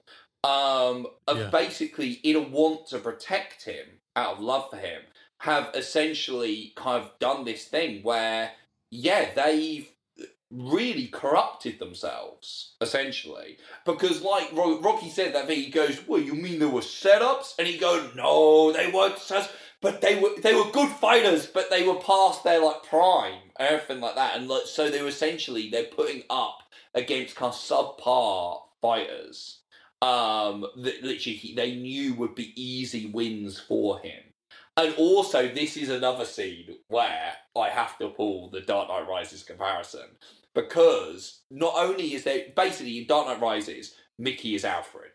Okay, so Yeah. like in that, whereas in this, Mickey actually goes to Clubber Lang's fights and watches him. In Dark Knight Rises, Michael Caine's Alfred studies video CCTV footage of Bane fighting in that. And then he actually turns around, whereas in this, uh, Mickey turns around to him and says, No, he ain't. He's a wrecking ball. Like, you know, he's a killer. He's unstoppable. Kind of thing about Clubber Lang. In the same thing, there's a scene in Dark Knight Rises where um, where Bruce Wayne is saying, What, you don't think I can win against of Bane? And Alfred says, looking at the video, he says, Take a good look. His speed, his ferocity, his training. Going in that, so it's so similar in terms of like you know the seeds, in terms of the older mentor, father, surrogate father figure, kind of saying to his son that like you know you don't want fight, and of course in the end he essentially they both sort of want to uh, threaten to leave their kind of sons because they can't stand by and watch them do this, you know. Well, yeah, we get that like that scene opens with Mickey saying like, I'm going on a permanent vacation, and just like throughout it, like saying like, yeah, like you said, like he's Clubber Lang re- is the real deal. Like Yeah, he is the guy that you need to be scared of, and I don't like it's. Well, let's talk about Burgess Meredith, right? Because this is, well, somewhat his final performance in a Rocky film. Like we get a brief bit of him in Rocky Five, but yeah, let's Get up your the bum. said about Mickey that, loves the better. but yeah, what like, what do you think of Burgess Meredith in this? Because this really feels like a kind of like, as much as he's only in it for the first what like forty five minutes to fifty minutes, like it very much feels like a piece that is about him and Rocky's relationship. Yeah, I mean he's fucking superb uh, in it, isn't he? I mean he's he's superb in all the first three Rocky films. He amazing performance in all those first three. He's an incredible character, really real. I love the whole thing. He's got his hearing aid, everything. He's totally burnt out, everything, but he's still got. It's that thing about like you know he's completely past his prime, but he can still he's got the knowledge. He can still kind of like you know train Rocky um, the way he needs to be. And you know, in this, we get this very uh, obviously very frustrating for him. Is he's trying to train Rocky, and Rocky has been corrupted and become complacent by his fame, essentially. And we see all this kind of like he's he's totally he's lost the eye of the tiger. And you know, in, in this, of course, Rocky, uh, yeah, has to face the death of Mickey and loses his mentor. And like I was saying, in the Dark Knight Rises, of course, Alfred doesn't die. They didn't have the balls to kill Alfred in Dark Knight Rises, but he does leave. He walks. He has to walk out. He has to because he kind of you know him and Bruce Wayne fall out, and so literally like third into the film, he he leaves the film and doesn't come back until like the end. So he still loses his mentor figure um, and that support system like uh, Rocky does here. Uh, but yeah, I, I, ju- I think it's a great swan song for him. I think the final, his death scene, obviously kind of fast forwarding slightly, but his death scene is really beautifully paid and very real. And yeah, and obviously we'll get to it. Uh, but I, there's so many like that scene. I think it's all about that scene where he reveals that, like you know, essentially, yeah, Rocky's career has been slightly fraudulent, and like turns around to him and says, "You got civilized, Rock." Like you know, talking about like him becoming complacent and everything like that. And I think, yeah, I, I, he's so he's so brilliant, and I, I, kind of it's one of those things where I think he needed to die here. I do actually think this is the right film for him to die. I kind of think you can't really do another movie with him. Um, I think his arc, I think you know the art that he has, kind of like it, it fits really well in those three films, and I think this was the right time for him to go. What I think is an amazing piece of like writing in this film and kind of like a very clever way of passing the baton is the introduction of Apollo Creed, like once again into the film in the kind of commentator role. And like it feels very much believable. Do you know what I mean? Yeah. It doesn't feel like a, a a a whole thing of like, oh, what's this character doing here? And like do you know what I mean? He has very knowing lines, like as a commentator, being like, "Well, my money's very much on Rocky because he like I've been there and I know what it's like." Type Yeah, thing. Like yeah, I, yeah, I, yeah, I, yeah, I felt the pain. Well, it's And then, like- isn't it? That's something that genuinely would happen in boxing matches if the old champion would come along and kind of, you know, do some commentary. That happens all the time, you know. Yeah, and but like the the way it comes in, like perfectly sets up what comes next, and and obviously when it does, because obviously you have the the confrontation between Clubber Lang and Rocky in the stairwell, and that's Yeah. when like Mickey takes a funny turn. And that's how we know And then it's Clubber is pure scum and the villain of the piece. Because prior to this, although he's very angry and stuff like that, we could argue, we could almost get a bit of sympathy for Clubber prior to this. Because that bit when he confronts uh, Rocky at the press conference, he actually says, uh, one of his lines is he says, they don't want a world champion like me.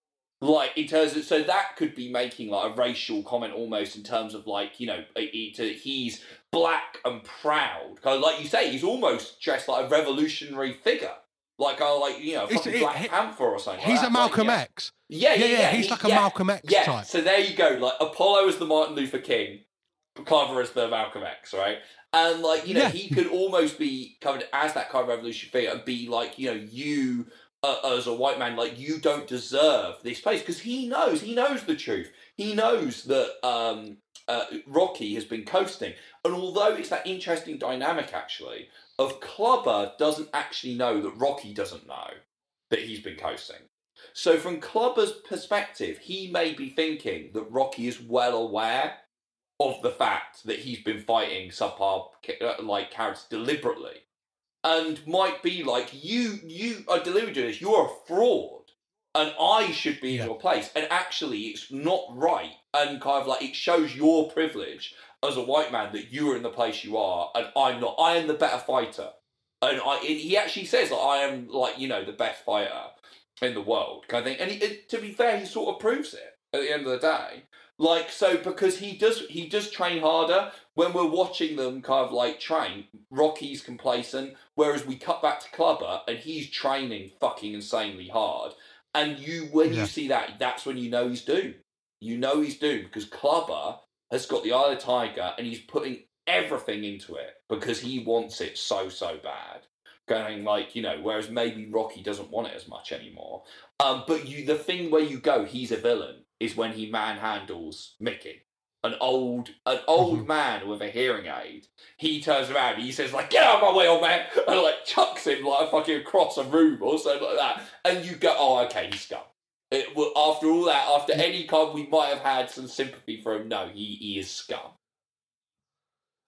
What I love in the like juxtaposition between their their like training styles as well is just like the the pomposity of Rocky's training style. And and and like probably brings out one of my biggest laughs of the film is when the film gets very knowing and there's like Rocky for some reason has got like a like a string quartet like there and they Oh, start yeah. playing Gonna Fly Now and Mickey says like like he's like shut up back there change change your tune and like it it just feels like a very knowing thing of like and it very much um ties into the whole thing of Sylvester Stallone's star rising at that time do you know what I mean Mm. and it's like that very much speaks to like and th- this film like I think yeah like I think it's right the whole series very much plays into the thing of a knowingness from Sylvester Stallone of where he's at in his career yeah and being quite open about his own insecurities. Do you know what I mean? Like, like this film is a is like the biggest thing of this fear is this film is Rocky having this fear, and you can imagine Sylvester Stallone at this point having this fear of like, where does my career go next? Do you know what I mean? Am I just coasting for however long on just Rocky sequels, or am I going to actually get a chance to to prove myself in something else? In like, not that, not that he. pro- I imagine he loves the character of Rocky, but like, I imagine there's almost this feeling of him being scared that like this is his, this is him now. Do you know what I mean? At that point, It- this is this is this is where this is the only thing I do for the rest of my career. Well, I mean, yeah, this film very much feels like a comment um, and kind of on the trappings of fame, the kind of handicaps of it, kind of the perils of kind of your fame rising and everything like that, and what it can do to you as a character. It also feels very much like a trilogy closer for the Rocky Yes. films. Like this feels like for me. I mean, Mickey dies, who's one of the main characters. Um, you know, the uh, the rift with Apollo is healed. They become friends by the end. Essentially, really, if you actually look in terms of an arc, this should be the last Rocky film in many ways.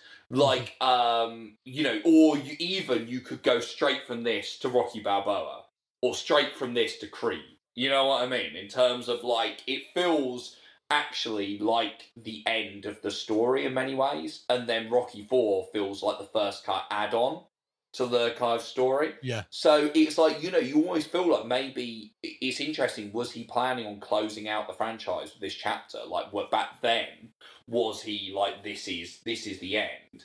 And then suddenly, really, of course, the cha- the turning point for Stallone is 1985, where he has First Blood Part Two and Rocky Four um, come out, and literally that completely changes his career. And he, that's the moment he goes all of the kind of experimental projects and stuff like that that he's done before kind of go out the window, and now he's a star, and it's star vehicles from there on. Yeah.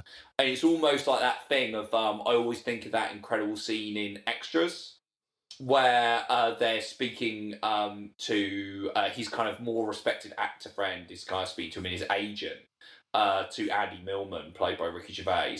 And they say, like, basically, you need to make a choice. Do you want to be like a respected kind of actor, or do you want to be famous? And he says he pauses it, does the basketball, and he just goes famous. And actually, he wants that more. He wants the fame, the adoration, the money more than being the respected kind of character actor kind of thing. And I kind of see that that kind of battle within Sly himself. You know? Yeah, and I think this film is very much that kind of that battle kind of given to us in in, Yeah, in, in, yeah. in film form, right? And um, yeah, which brings us on like to that scene like between him and Mickey when like Mickey's like fading away, and it breaks my heart when like Rocky like like basically lies to him and says like the fight went to the the the third round and it was a knockout, but like he obviously like Mickey's there believing that it, it was Rocky who knocked out Clubber Lang. and, Yeah. like, he's saying to him like we we did it. Like he's like and, uh, Mickey had like, some heartbreaking lines. He's like it's something to the degree of like my life like meant something like we we, we did this together and stuff like that like and it's it very much is that thing of like what what people will tell somebody in their their dying moments like just to make them feel better and it's it's like oh yeah it it gets me just like talking about it a bit do you know what i mean like it's it's it's it's a devastating scene It really is. Like you know, Mickey actually says "I love you" to Rocky, doesn't he? Like as he dies and everything like that, and like, and that you really feel by this point you, how much their relationship has developed from the first film, where at the beginning he's like chucking him out of his gym and stuff like that, and calling him a bum, and he, he's developed so. Then now they are they're father and son. Like I think, like you know, and uh, of course you get Bill Conti's score here as well. Uh, obviously, by the time we get to this third film, a lot of Conti's score is kind of reusing old themes that he created for the first two films. But here, this track is an actual track called Mickey that plays over his death scene. Um, and that is, although it does kind of use some sort of uh, a kind of take on old themes, it is a new track and it is really, really moving piece of music uh, to his kind of scene. I think he has to tell Mickey, like, he, he can't, he can't let the last thing he hears before his light goes out, like that he just got his ass fucking handed to him by Clubber, you know, lost the title that they fought so hard for, and that he knows that Mickey didn't want him to do this fight either. Um, and of course, and I've got to say a couple of things that I find really interesting. Do we think that Rocky wins that first fight if not for Mickey collapsing before and kind of, you know, really kind of uh, throwing him out of whack? Because I think he still loses, whether that happens or not. yeah And Apollo actually says as much later on. Apollo actually says, I know you were like spun out by what happened to your of trainer, but you still had lost the Eye of Tiger and everything like that. And I think he still would have lost, maybe wouldn't have lost as badly, kind of thing, as he does. Like, Yeah, I think, like, if that hadn't happened, but I think he still loses and loses hard.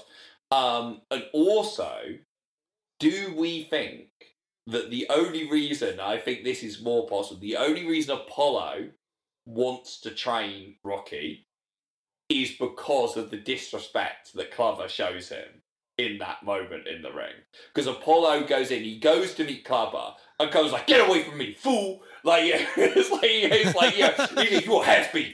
Like, I think, like, yeah, I don't want to see you. In fact, I'll, I'll fight you as well. you know, and like, and Apollo's clearly deeply insulted, and actually goes over to Rocky and says, like, you know, knock this chump's block off or whatever. And I'm like, I genuinely think because Apollo is a very egotistical kind of character, and I Yeah, genuinely think that if that doesn't happen, which gives him a personal beef with Clubber, I don't think he turns up to train Rocky. I think because even when they see him on TV and they say, like to Clubber, they say, "What do you think about like Apollo training uh, Rocky?" And he's like, "Oh, I think it's a joke. Like he's a fucking has been." Like uh, Apollo's like, "Yeah, keep talking, keep talking, chump." Like, yeah, he's Yeah, so yeah, yeah, pissed yeah. off, and I reckon that's why. That's the real reason he wants to train Rocky to beat him. You know what I mean? You didn't look hungry. Now, when we fought, you had that eye of the tiger, man, the edge. And now you got to get it back. And the way to get it back is to go back to the beginning. You know what I mean? Maybe we could win it back together. Eye of the tiger, man.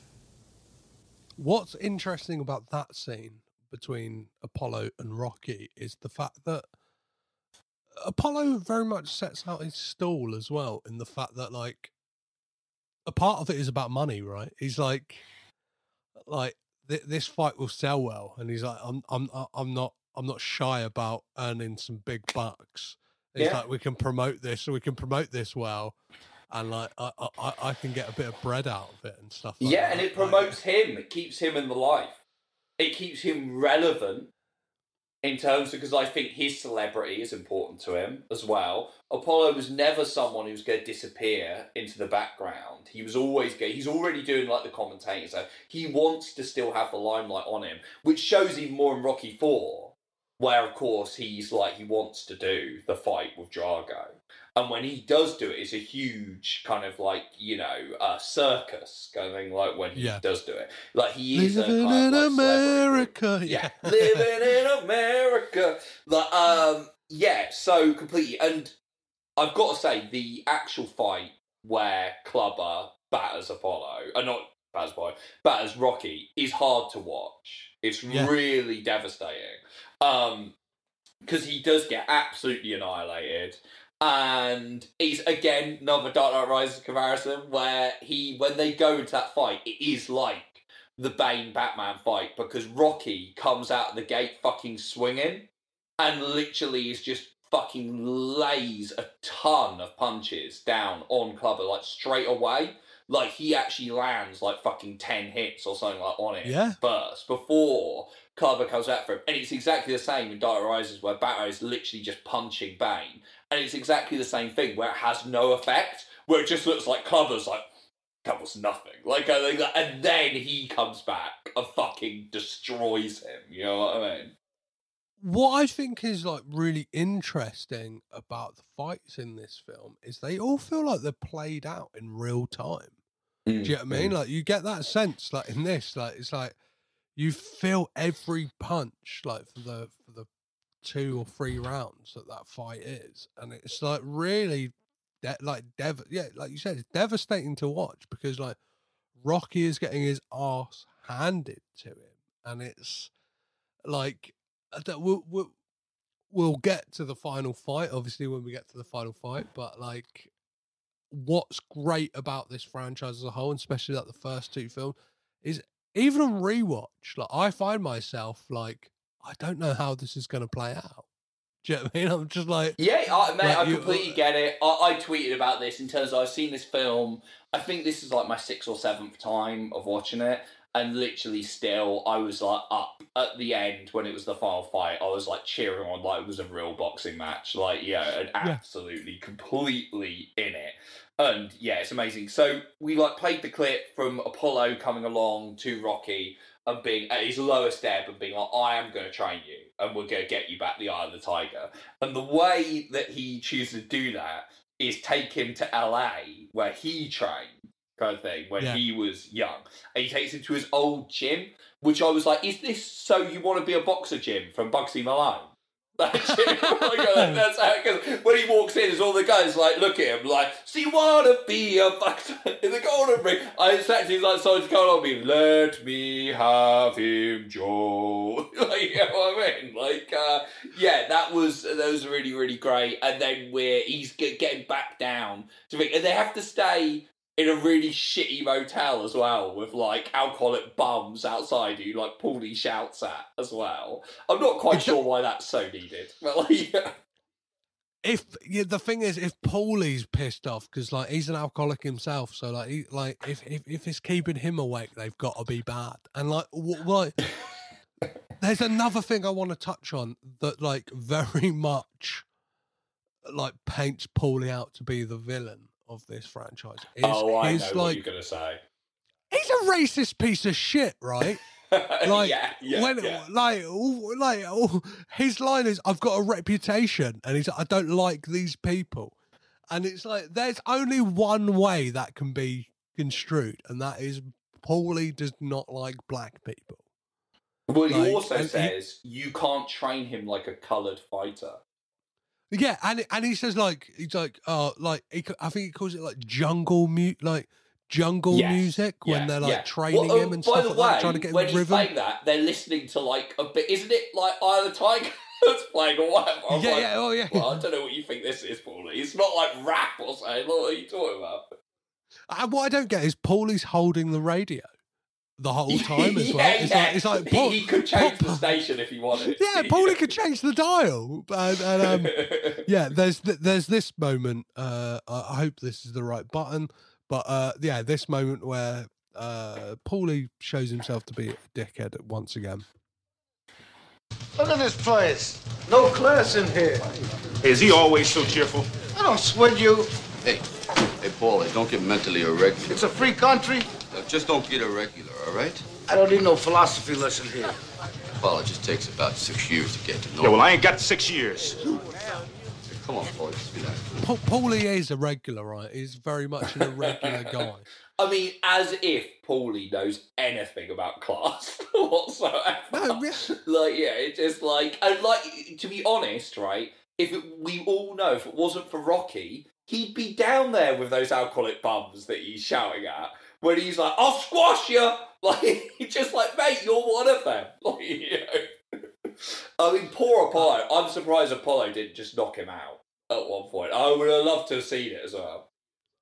I, I I love um like just Polo's determination to train him as well. Like there's there's that moment where he's, he delivers the line like there is no tomorrow to him.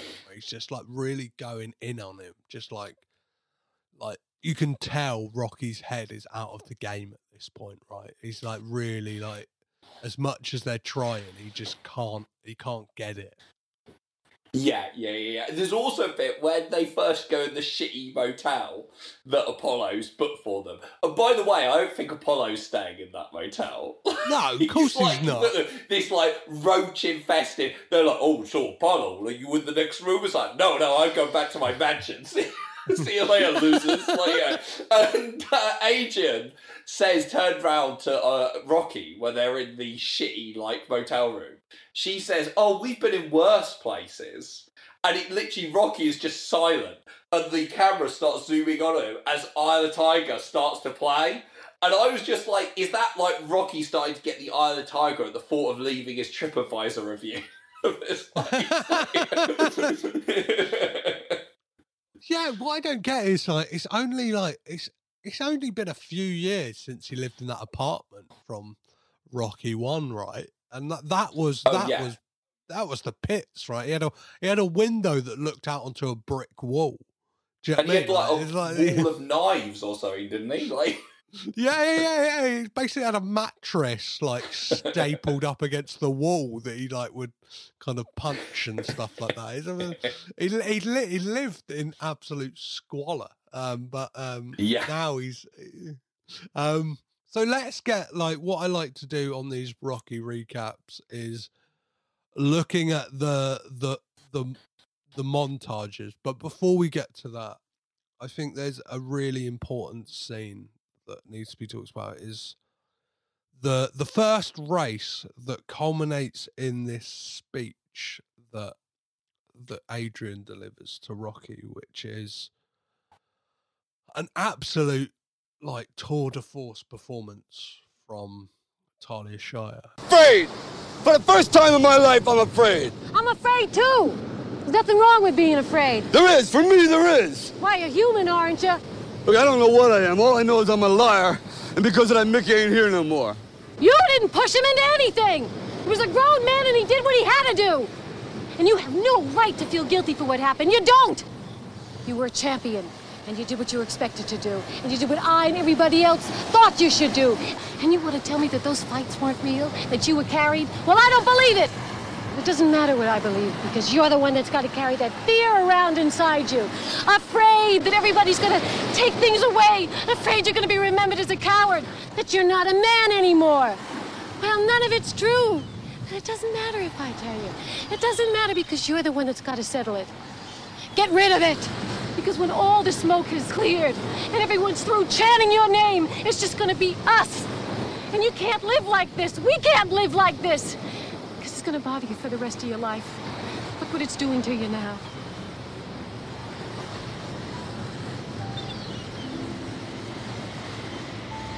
Apollo thinks you can do it. So do I. But you, you gotta want to do it for the right reasons. Not for the guilt over Mickey. Not for the people. Not for the title. Not for money or me. But for you. Just you. Just you alone. If I lose? And you lose. At least you lose with no excuses. No fear. And I know you can live with that. That's that's that's that that's the fucking scene of this film, right?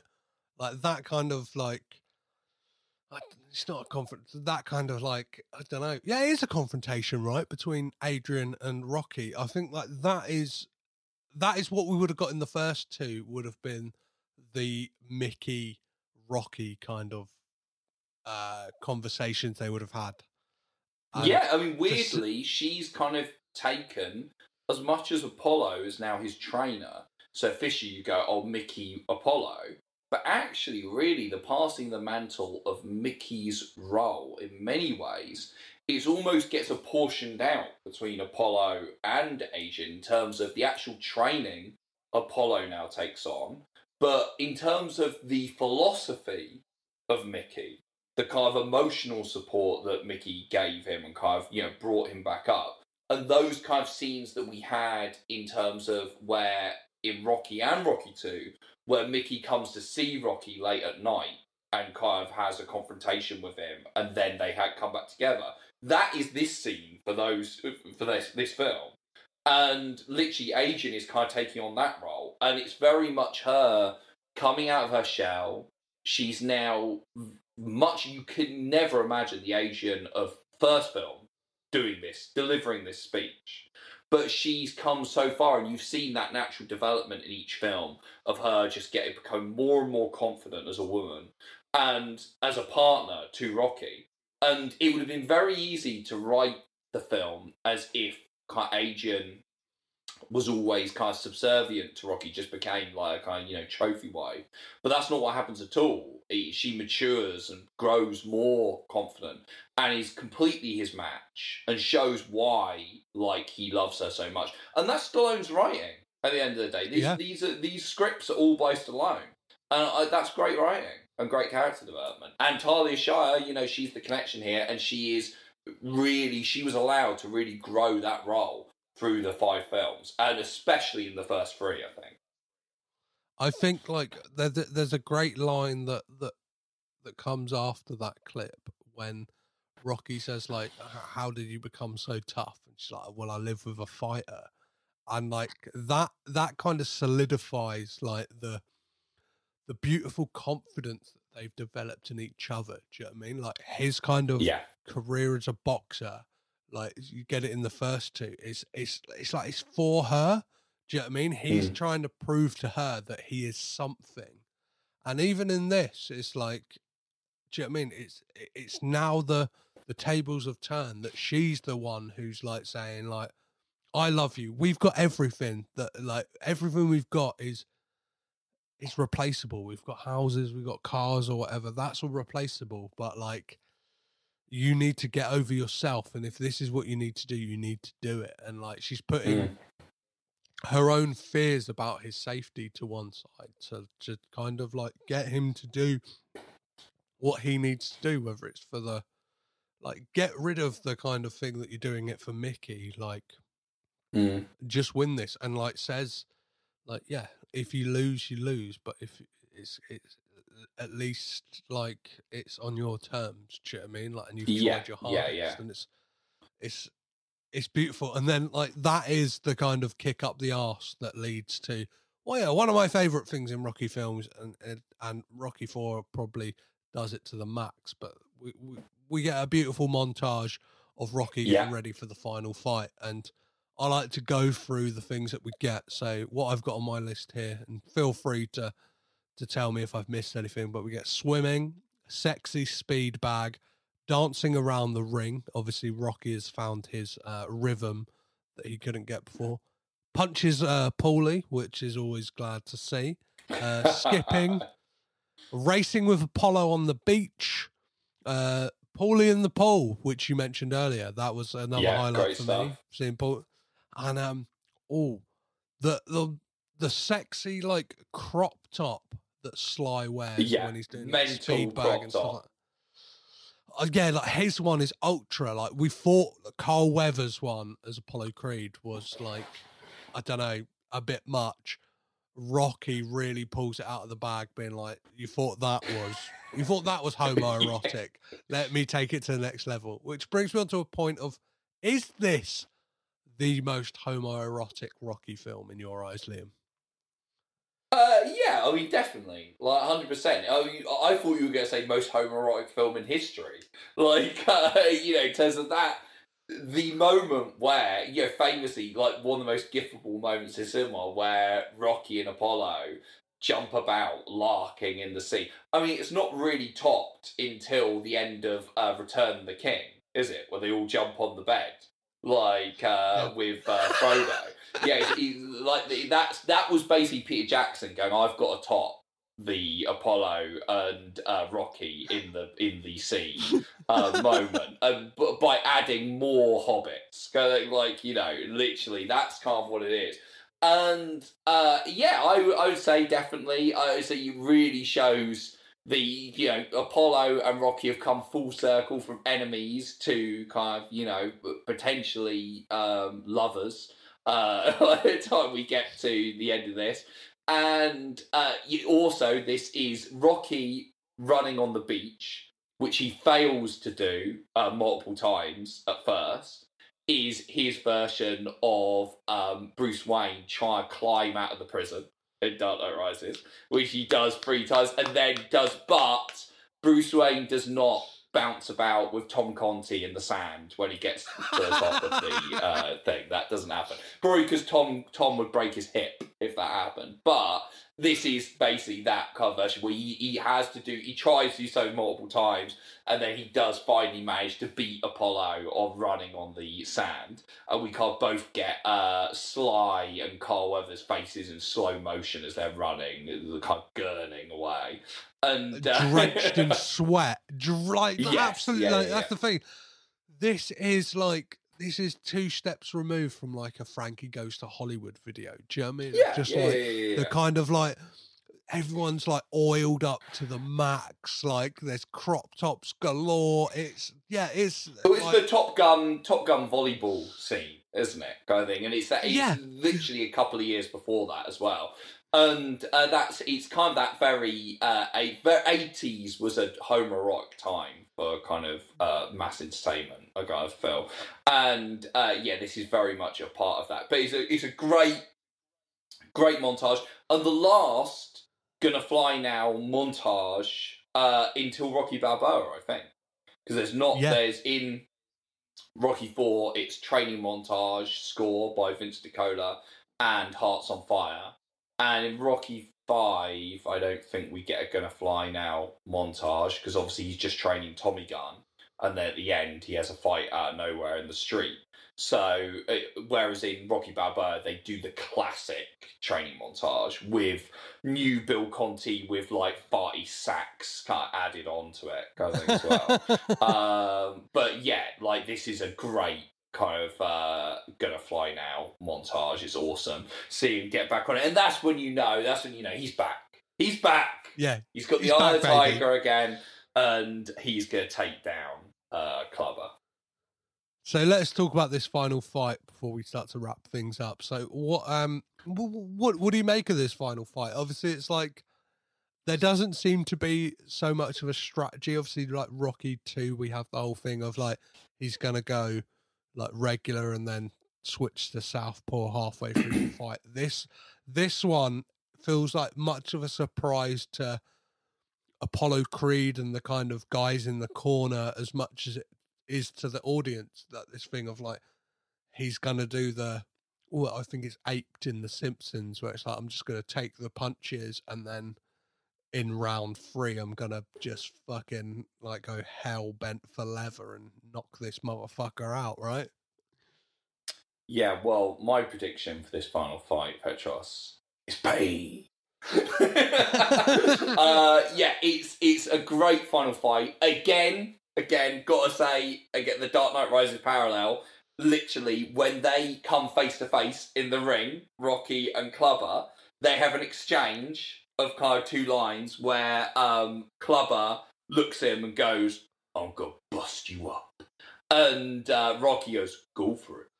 And that's very similar to when uh, there's the rematch between Bane and Batman at the end of Dark Knight Rises, and literally Bane sees him and goes, "So you came back to die with your city, Batman?" And he turns around and goes, "No, I came back to stop you." And there's a very kind of similar, not only exchange, but the fact that the bad guy gets the better line the good guy. Like the good guy can't really think of anything. He's just like, go for it. Like, uh, you know, it's like, whereas actually Clubber has the uh, better line. And also, you're totally right about The Simpsons because obviously in the that episode of The Simpsons you were talking about, which I think is called The Homer They Fall, I think, Yeah, yeah. uh, where he becomes a kind of Rocky style fighter, and it's just that he can take loads of hits. The um, boxer that he fights in that episode, kind of thing. At one point, they um, the press actually say, "Do you hate Homer Simpson?" The way they say, "Do you hate Rocky Balboa?" to Clubber, and in The Simpsons, the guy says.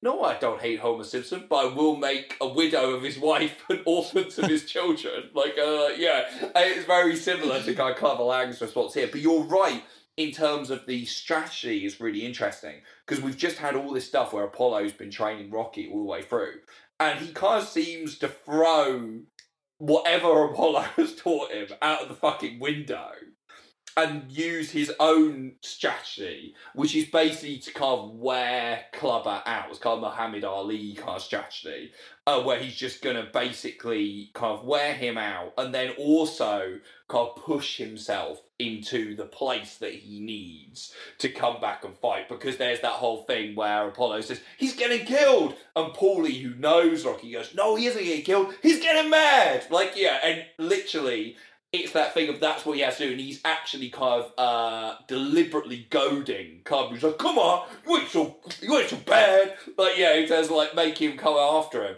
and like at first I was like, "Oh, so he's just basically ignored everything Apollo's taught him." But actually, that's not true. What happens is at first it's like Apollo's like, "What are you doing?" But then he uses his own strategy to get him to the place he needs to be. But when he actually starts fighting back, he is clearly now using Apollo's methods and skills Yeah. that he's taught him. Because Apollo actually starts shadow boxing with him as he's kind of literally going in for the kill. And taking out Clubber, and you can see he's fighting in a new way, everything like that. And clearly, it's that he's used his own kind of like uh, rocky kind of way to get there. But actually, when he gets in, he's now got new skills that he's been taught by Apollo uh, to take him down. So it's a fucking great fight, man. You've got Bill Conti's Conquest playing in the background, which they're using Rocky Two as well. It's fucking awesome. it's it's it's it's dynamic fighting, right? And it's like dynamic filmmaking as well, because like you feel like you're watching an actual fight. Like you don't, and that's the thing. Like like I said earlier, it feels like it's all in real time, and like you just feel every punch, and it like it's that thing, and and it's the magic of like filmmaking in the fact that you, you get lost in it, and you like like like yourself, like I'm I'm up on my feet, like come on, you know I mean? Really getting into it, and I just like, I just, I just love that about these films that it kind of like draws you in so much that you get to a point Yeah, where you're it's, like, it's fucking phenomenal. it's amazing. The Incredible fight. It's mm. fucking amazing. Like I would say, in many ways, it's probably. I think. I think the fight in Rocky Four is kind of technically probably the best fight in terms of like actually how it looks and stuff. I think that I think the fight in Rocky Four is so insanely kind of like high budget by that point. It looks incredible, like the final, and it's really brutal as well. Uh, the final fight in Rocky Four, but at the same time, I think I think like emotionally, this has like the combination of not only does it look great, but you're invested so so much at this point because it feels like the culmination of everything from the first three Yeah. films, and so I think this fight is just phenomenal, man. What I love about when uh, Rocky finally knocks out Clubber Lang is the first person we see leap into the ring is Duke, played by Tony Burton, and it just like fills my heart with joy because I think that like he is for me like I just love Tony Burton in these films like he like the moments he gets are just like brilliant and that that there's obviously like uh, that yeah there's a, there's a screenshot I think it's from Rocky 4 like when he's kind of like shouting at Apollo when he's in his corner that like it's kind of like him just looking like devastated but like I think like just seeing Tony Burton leap into the ring like being in Rocky's corner I was like yes fucking come on yeah, yeah. Well, it's from this film, isn't it, where he has, although the throw the damn towel moment is Rocky Four, but I think it's in it's in this film where he has a moment where it cuts to him in like slow mo, going no from the sidelines, where he thinks Clubber is beating Rocky. Like, so he's proper invested. I like that how he just he just flips. He immediately is like, "Well, Apollo, if you're training him, I'm with him." And then he in Rocky Four, they he essentially kind of again it kind of flips again where you go from Mickey to Apollo to Duke becomes his trainer, and Duke carries Yeah. on being his trainer in Rocky Balboa as well, uh, where they build hurting bombs together. And now, of course, Avon Barksdale from The Wire plays Duke Junior in the Creed films, training amazing Adonis, which is amazing. Yeah, yeah. Um, so this is um, up until this point is a is, is a rare thing in the Rocky uh, films because obviously this is the first film to not end with the final fight. Right, it doesn't end with the Yeah. kind of like The freeze frame. yeah with the freeze frame. Well, it ends with a freeze. But they frame, still have uh, it. This is amazing because it's the thing is they still have the freeze frame ending that they had in the first two films. So you- it could you think it's going to end there? You think it's going to end there because Adrian actually gets back in the ring, which is nice. After she couldn't get in the ring the second film, she gets back in the ring with this one, and they have a nice little moment together. And then they all duke together, and they have the freeze frame ending.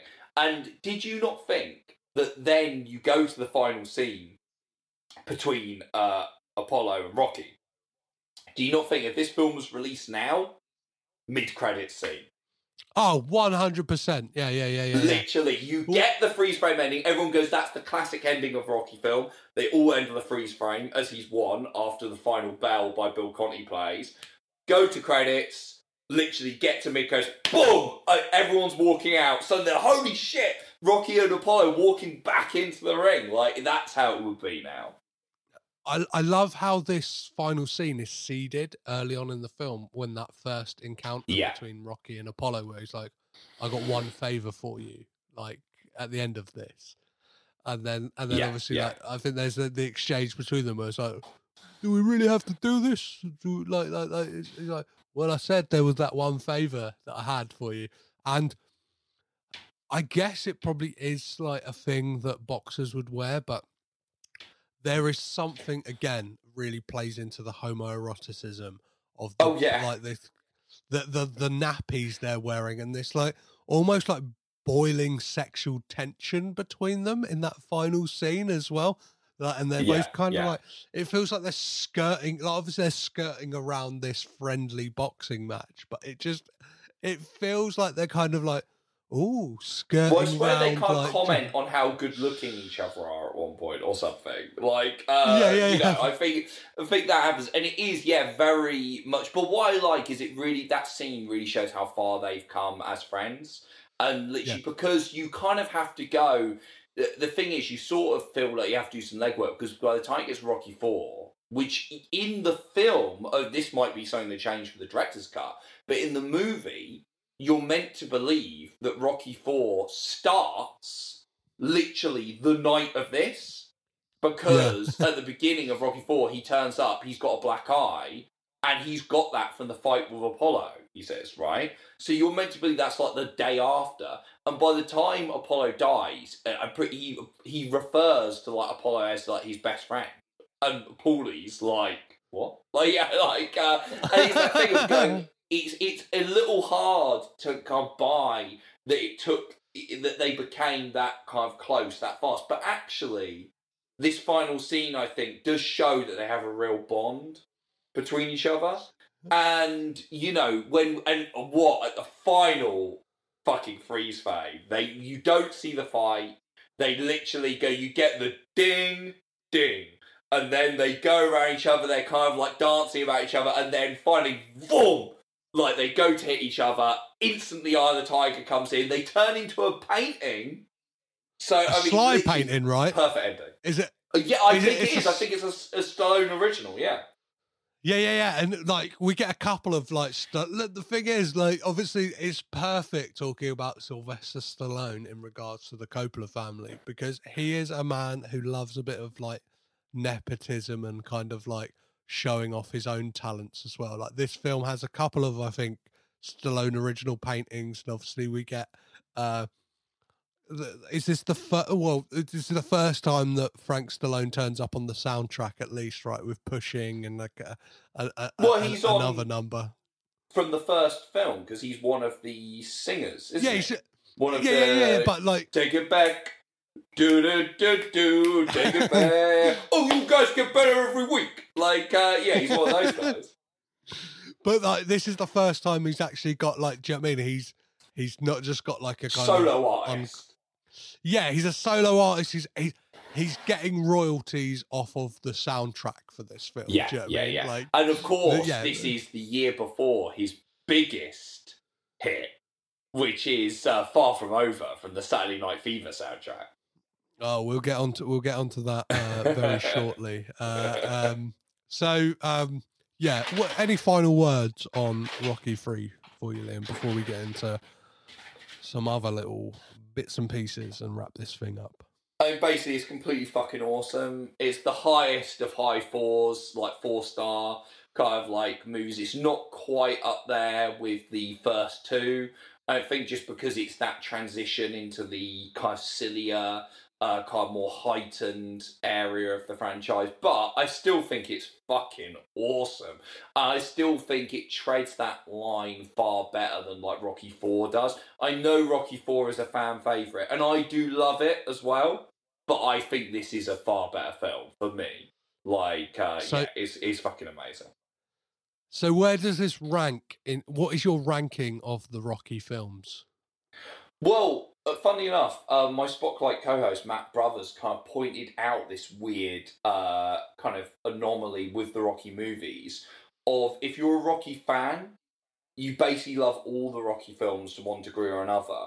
So actually, Yep. weirdly, it this is actually quite low down in my ranking. like if I include because I do include the Creed films. I'm not Yeah, one of those yeah. people who goes like, "Oh, I'm not including the Creed films because like you know Rocky's not the main character." I'm like, no, it's part of the Rocky kind of story. I include the Creed film. And I thought Creed Two was about as perfect an end to his character as you could get, so I do include them. So there's eight movies in the Rocky franchise, as far as I'm concerned. Right, numero uno is Rocky. There's no denying that. Everyone knows that's that's number one, right? Number two for me is Rocky Balboa. Mhm. I think Rocky Balboa is incredible, and I think for me, kind of one of the reasons Rocky Balboa is so incredible is you pretty much could go from Rocky to Rocky Balboa without having to see any of the ones in between, and kind of Yeah. like it is, and it's the one that's closest in tone to the first film. It's the one where they really return to gritty, like kitchen sink drama for the most part, apart from kind of like the virtual reality kind of like uh predictive fight thing, which to be fair, I think is something they would and I think they have kind of done in real life now. Um, you know, I think it's a really great follow up to that film and such a great comeback for Sly. Number three, Creed which I think is just an incredible legacy call, like reboot, whatever you want to call it. Um, and again, carries on very much the vibe they established in Rocky Balboa of the kind of more serious, gritty kind of thing. Again, fantastic. Uh, then Creed Two at number four, which I I, I love Creed Two. I think some people are slightly not as um, loving Creed Two, but I think it's incredible. It's like again for me, kind of Creed Two um, kind of does for Ro- heightens Rocky Four in many ways, like in terms of because it kind of gives it real gravity on weight because it's a more serious, uh, grittier film dealing with the aftermath of that movie. So it kind of literally elevates that film in a way. Uh, five definitely. Rocky Two.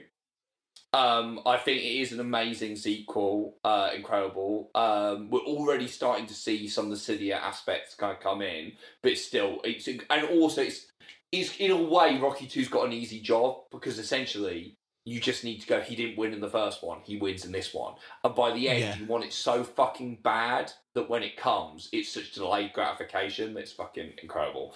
And then six is where I put Rocky Three. So it's six out of eight. And in in most ways, you go, oh, so that's quite low. But I'm like, but I still think it's an amazing film. I absolutely love it. So that just shows how much I fucking love the movies. Rocky Five is at the bottom, obviously. Um, and that's the oh, Rocky Five is the only Rocky film I'd go isn't a good film. But I still don't hate it at all. There's still lots of things in Rocky Five I do like. Um, I do think there's still good stuff in it, and everything like that. So I basically like all the Rocky movies. They're all great to one extent or another. So six is no kind of like you know it's not talking down to this movie. It's fucking awesome. Well, there's a thing that, like, obviously, they work as much as you said. You can have like these big jumps. You can either watch Rocky one to three and then Balboa and then the Creed films, or you could watch Rocky straight into Balboa and then like taking the Creed films if you wanted to. But they really do work as this whole entire piece, almost like a kind of like like this series. And uh, for for, for my money, like from what I know, like the first kind of major film franchise, really. Do you know what I mean? Like kind of multi sequel, like a big, like do you know what I mean? Like kind of like I think at least to- on the well, scale they were. Yeah, in a weird way, yeah, sort of modern film franchise way. Because obviously there are other films before that that have multiple entries in the franchise, but I think certainly in like a modern sequel way, it's one of the first. Because obviously you've got you've got Jaws, which first one's 1975, and then they they've got more page. But I think this one I think is yeah ahead of its time because it's one big story that's all kind Yeah. of like feeding into the next one.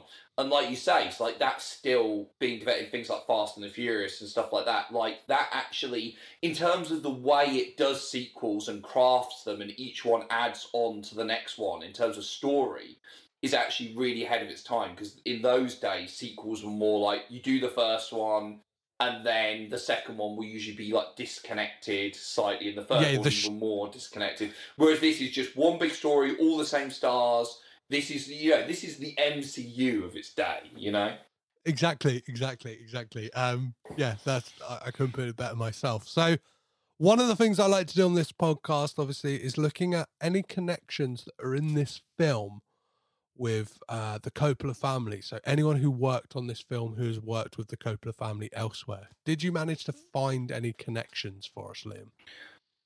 Okay, I mean, I I'm not sure if I did this right because I took it in a sort of six degrees kind of way. Um, but Hey, I we, went. we, we like those. Okay, so I went. Stallone worked with Robert De Niro on Grudge Match, who starred in Godfather Part Two, directed by Francis Ford Coppola. Perfect. Uh, I'll throw out. Well, I, I I've probably gone through most of these with the first two films, but here's one I love.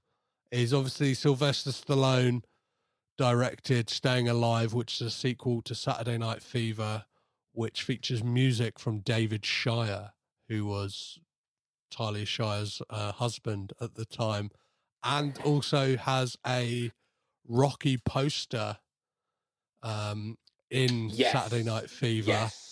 Yes, which was he meant does, to be directed by John G. Avildsen as well. So I love that kind of like, uh, Oh. like kind of kismet thing of uh, they almost and I always say they, they they almost feel like they're in the weirdly like the same universe almost. Do you know what I mean? Or like at least I agree. Yeah, definitely. Or or yeah, uh, Rocky is the type of film. Well, yeah, is the type of film that Tony Manero would have watched. Like yeah, no, I night, think you're I right. mean? Saturday Night Fever, the first Saturday Night Fever, totally feels cut from the same kind of seventies gritty kitchen sink cloth as the first Rocky. and and and both suffer from that thing of having a public perception that Yeah. doesn't equate with what the actual film is like whereas rocky is like people think it's just gung-ho america do you know what i mean like kind of fighting film and uh saturday night fever is just hey it's disco dancing and Mm. neither of those films are that they are what you said they're kitchen sink dramas really gritty slices of life of what it is like to live in either Philadelphia or New York at the time. Um, any other Saturday connections? Night Fever, it, Saturday Night Fever is probably down to the PG version because Yeah, yeah, there yeah. was a yeah, it's an 18 rated film, but there was a PG version released with all of the kind of swears and like all of the darker content like cut out, so people could just hear the Bee Gees songs basically. And I think maybe that's why people have a different view of it. And then when they see like the 18 rated like cut that's got like fucking horrible rape in it and stuff like all kinds of crazy stuff. Like, you know, you go, oh shit, this is not the film I thought it was. Yeah, a film that has been talked about on this podcast and kind of that that that aspect of it has been kind of dragged dr- dragged out and kind of talked about very much. So um, yeah, it this podcast well. amazing. That's that stuff in it. No, we we've we've had personal discussions about our, our, our feelings on that film. Um, here's a connection I love: is Bill Conti composed music for the Godfather game that came out on PS2 uh, because uh, I think obviously uh, Nino Rota had passed away and possibly um, uh, Carmine Coppola didn't fancy scoring a video game.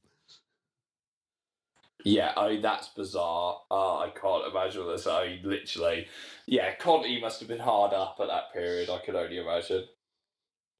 And another connection, Bill Butler, the DOP, also was the DOP on um, the Rain People, a Francis Ford Coppola film, and The Conversation. So this shares Very a cool. DOP with the master himself. Any other connections from yourself, Liam? Uh, no, I just got that one. There, there will be others, but yeah, that's that's that's yeah, the there, there, there- there- there's loads. There's loads. Um, so obviously the Coppola family love their wine, Liam. What would be your perfect wine pairing for this film? So for Rocky Three, which came out in 1982, I've picked a 1982 vintage Barolo. Okay. It's an Italian red. So that is for the Italian stallion, Rocky himself, and red for his kind of like he's got kind of uh um I think like blue and red shorts or whatever. Um so and also the reviews of this road not only do they say it's an excellent year for Italian reds, but also they call it the king of wines, and they also say don't underestimate it, just like Rocky, the underdog himself, and say it's a powerful wine, but remarkably subtle, just like the quiet, humble, but strong as an ox, Rocky himself. So there you go. Wow. That is amazing. That is probably the best answer I've had on this podcast um, for, for that question. So um, let's find out how much you're paying for this wine. Is it a is is is it a bottom shelf, middle shelf, or top shelf wine? AKA, where does this film rank for you? Well, I was looking uh, for how much uh, of this kind of bottle of wine would set me back, and you're looking at about two hundred and fifty quid for for a bottle of this class, kind of like wine, two hundred and fifty quid. Now, I, I would say in my head, I go immediately. Well, to me, that's top shelf because I'm not shelling out two hundred and fifty quid for a bottle of wine anytime soon. But I think in a kind of wine connoisseurs kind of like thing, that would be middle shelf. And I Yep. kind of think, uh, I kind of think, you know, you know what? I kind of think Rocky, Rocky Three will happily sit on a middle shelf quite well. Perfect, perfect. Um, now we get on to the questions that I'm always glad I'm asking instead of answering. Um, which are the first one is which Coppola family member would you keep? But in doing so, you get rid of the filmographies of the entire rest of the family. Well, this was a really interesting one for me because when I first read this, I went, "What a stupid question, Petros." Obviously, you're keeping. Everyone's going to keep Francis Ford, like because he directed the fucking Godfather, which is one of the best films ever made. Like he directed Godfather Part Two, Apocalypse Now, The Conversation. Like you know, this is a master filmmaker. Probably the guy had the best output in the seventies in cinema. Like you know, he, he, he, a legend of filmmaking. However, when I actually started thinking about it, thinking about well, by doing this, I delete the filmographies of all the other Coppolas. I realised that by doing if I picked Francis Ford, I get rid of the first five Rocky films. They're gone, essentially. So essentially, the Rocky franchise starts with Rocky Balboa, which is going to be very odd. um, and I was like, you know what? As much as I literally The Godfather, I'd put it in my top five films of all time. I think it's a perfect movie, right? I think it is, a, and by the way, Rocky, the first Rocky, is in my top twenty films of all time. But I do think The Godfather is a better film, right? Yeah. Um, and like so, and Godfather Part Two would also be in my top twenty of all time because obviously they're both incredible. Uh, the first two Godfathers, and I can see Conversation, Apocalypse Now, like five star movies. But if I'm honest, do they have the emotional connection that I have with Rocky? No, they don't. So if it's a case of getting rid of the Rocky films, I can't do it. So I'm gonna have to pick Talia Shire and delete the rest of the Coppolas so I can keep the first five Rocky films because my emotional connection to them is too strong. You, you've kind of like done a loophole there as well because you somewhat keep the Godfather film. Oh, I get keep Godfather Part One and Two. Yeah. Oh my And god! three. Yeah, because she's fucking in them. Oh my god! Literally, that's amazing. Oh, so yeah, well, definitely, uh, it's, it's Talia all the way. It's fucking and another. Literally, an, and there you go, another Dark Knight Rises collection. Fucking Talia Al Ghul. Like, I think there you go, Talia Shire. There you, I'm keeping them. She, this is this is her reveal at the end where she's like, It was me all was along. Also, It was in me, Godfather Part One and Two, and she stabs me in the side. Like, yeah, literally Shire all the fucking way. The Rocky franchise, the Godfather franchise, done. It's Talia. She's the Perfect. answer. there, there you go. And um, I, I kind of want to, before we get on to the final two questions, I really want to play into your uh, Batman uh, Dark Knight Rises theory in the fact that uh, Burgess Meredith uh, famously played Of the course, Penguin. Penguin. in yeah, Yeah. so so it all all roads lead to the Dark Knight Rises, and uh, All I, roads lead that. to, lead, lead to the Dark Knight. I mean, Nolan will never admit it. Will never admit course it. he won't. We all know, Chris. We all know that literally Dark Knight is your Rocky 3. We all know. but it makes perfect sense. It makes per. I, I, I, I'm going to go back and watch the first three Rocky films and the Dark Knight trilogy and see if they kind of they, they, they, they match up. Um, Marry perfect. up. So, yeah, yeah, yeah. um, based on this film alone, Liam, are the Coppolas the greatest film family of all time? I, I mean, I've got to be honest with you, Petros. I've been meaning to ask you about this because obviously I've been listening to the podcast. I genuinely don't really understand this question. like, literally, like, what do you mean based on this film? So, if I'm just judging the entire Coppola family on this movie, are they the greatest film family of all time? That's what you're saying. Yeah. So, does this film make a strong enough case that Talia Shire's efforts in this film and like this film existing, like really plays into the fact that they are one of the greatest film fa- that they are the greatest film family of all time. Have you got any other film families that you can present me with now that for comparison? Because I struggle to think of great film families like the Coppolas. Uh, the Hustons, uh, the Arquettes, Oh, uh, yeah, the pretty. Baldwins, uh, the Barrymores, I think to some degree. Um, Well, Michael yeah, Michael there's- Barrymore. yeah. Uh, right, Has a great mean, time yeah, in a based pool, on that that, fuck all this. Yeah, they are the greatest. Rocky Three makes them the greatest film family of all time. I'm saying it. Sorry, none of them have come up with enough. At the end of the day, sorry, Maltese Vulcan. That's it. It's it's Rocky Three all the way. And um, what does Bill Murray say to Scarlett Johansson at the end of Lost in Translation, Liam? The most important question on this podcast, possibly. Buy stock in Disney Plus. amazing, amazing. That's uh, this is yeah. The the the this feels like it, this uh theme of the the Disney bashing is is is going to run for a long time on this podcast, and I'm here for it.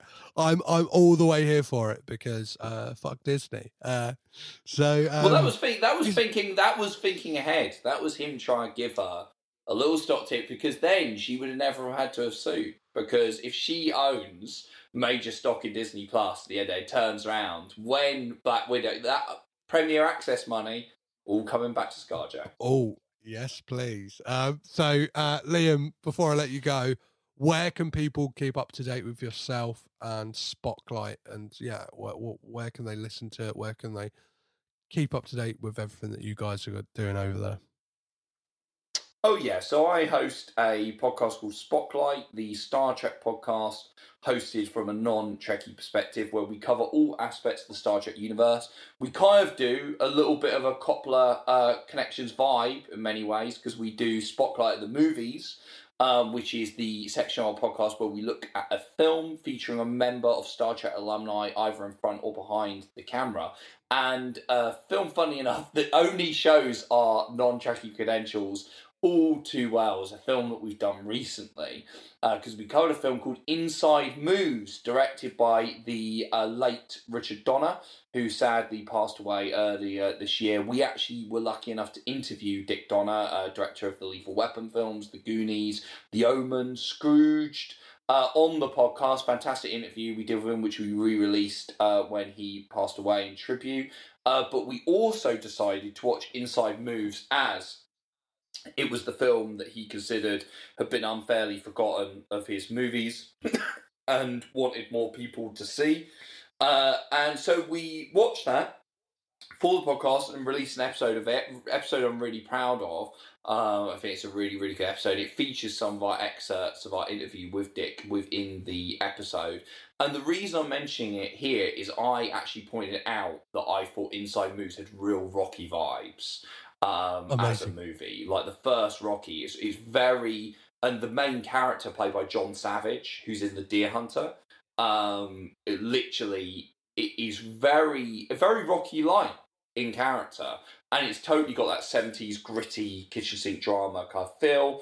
And yeah, I, I think it's it's got real. If if you like Rocky, and it is a sports movie as well, um, you'll really like Inside Moves. So check out that episode. Amazing, amazing. Well, Liam, it's been amazing you having on the podcast once again, and thank you so much for coming and making some Coppola connections with me. It's been an absolute blast, mate. I'll uh, see you soon.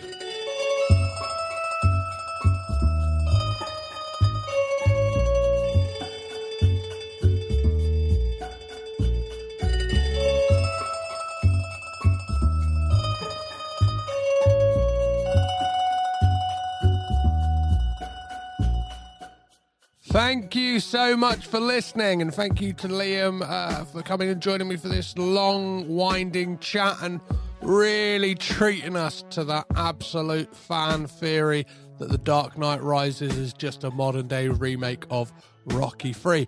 But before we go any further, you may have picked up on a line I said just moments ago when I kind of said goodbye to Liam.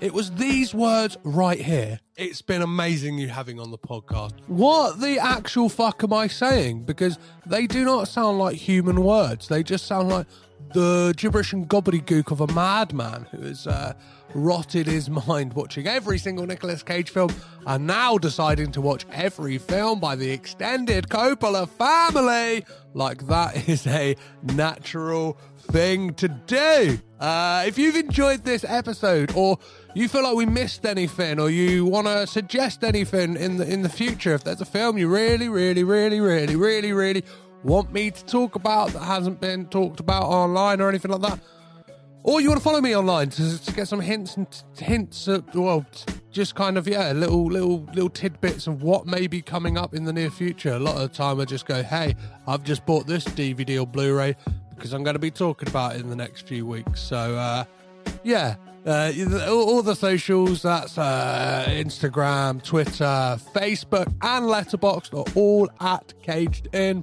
pod. Or if you'd like to send something long form, if you'd really like to send me something and talk about how you really appreciate this podcast or anything I'm doing, I had a conversation recently all about the fact how I don't check check stats. I don't check stats because uh, for my own mental health, I feel like it's it's really crazy that like I, I would just lose my mind checking them constantly, and that's no good for no one. And I I guess that would put pressure on me to to feel like I'm always doing badly at the podcast because nobody's listening or loads of people are listening, and it's like why are they listening? I am terrible, but. We did talk about the fact that it's amazing when people do reach out, and uh, maybe I'm asking you to feed into my ego or boost my uh, own self esteem and self worth. But yeah, any kind words, like they really do go a long way. And I always think, like, this podcast, what I love about it is um, I made it with the intention that nobody would listen, and anything above the line of zero is an absolute bonus for me. So if this is a major day, if this is something you look forward to during the week, yeah, let me know. As for next week on the podcast, you could hear my interview with the amazing uh, journalist and author of fantastic books that have covered the Coens, Tarantino, Ridley Scott, Alien, Guillermo del Toro. But most importantly, for this podcast, has just released a book called The Coppolas, a movie dynasty. Of course, it is the one, the only Ian Nathan will be joining me next week for an amazing chat we had all about his book and kind of delve into whether it's the uh, the yeah the movie Brats or the Coppola family at large. So do be sure to tune in for that one next week. If you've enjoyed this podcast, you can support it on Patreon or Ko-fi. Uh, so that's ko-fi.com forward slash caged pod and patreon.com forward slash caged pod, where you can either buy me a cup of coffee or an ongoing cup of coffee every month to support this podcast. Or you can head over to Apple Podcasts or wherever you're listening to this podcast right now. Leave a rating and review. Five stars is always amazing and much appreciated. So, as always, guys, I have been Petros Patsilivus, your guide through the crazy world of the Coppola family tree. So remember, keep it caged in, and I'll catch you next time. This podcast is presented by the Breadcrumbs Collective, home of the Pod Charles Cinecast, Caged In Coppola Connections, A Drooptown Limery, Maine, Franchised, and many more to come. Our shows are all presented ad free and made possible by listeners like you. Please support our shows by subscribing, leaving ratings and reviews, and becoming patrons at patreon.com. If you'd like to learn more about Breadcrumbs, head over to breadcrumbscollective.com. Breadcrumbs. It's more than a podcast network, it's family.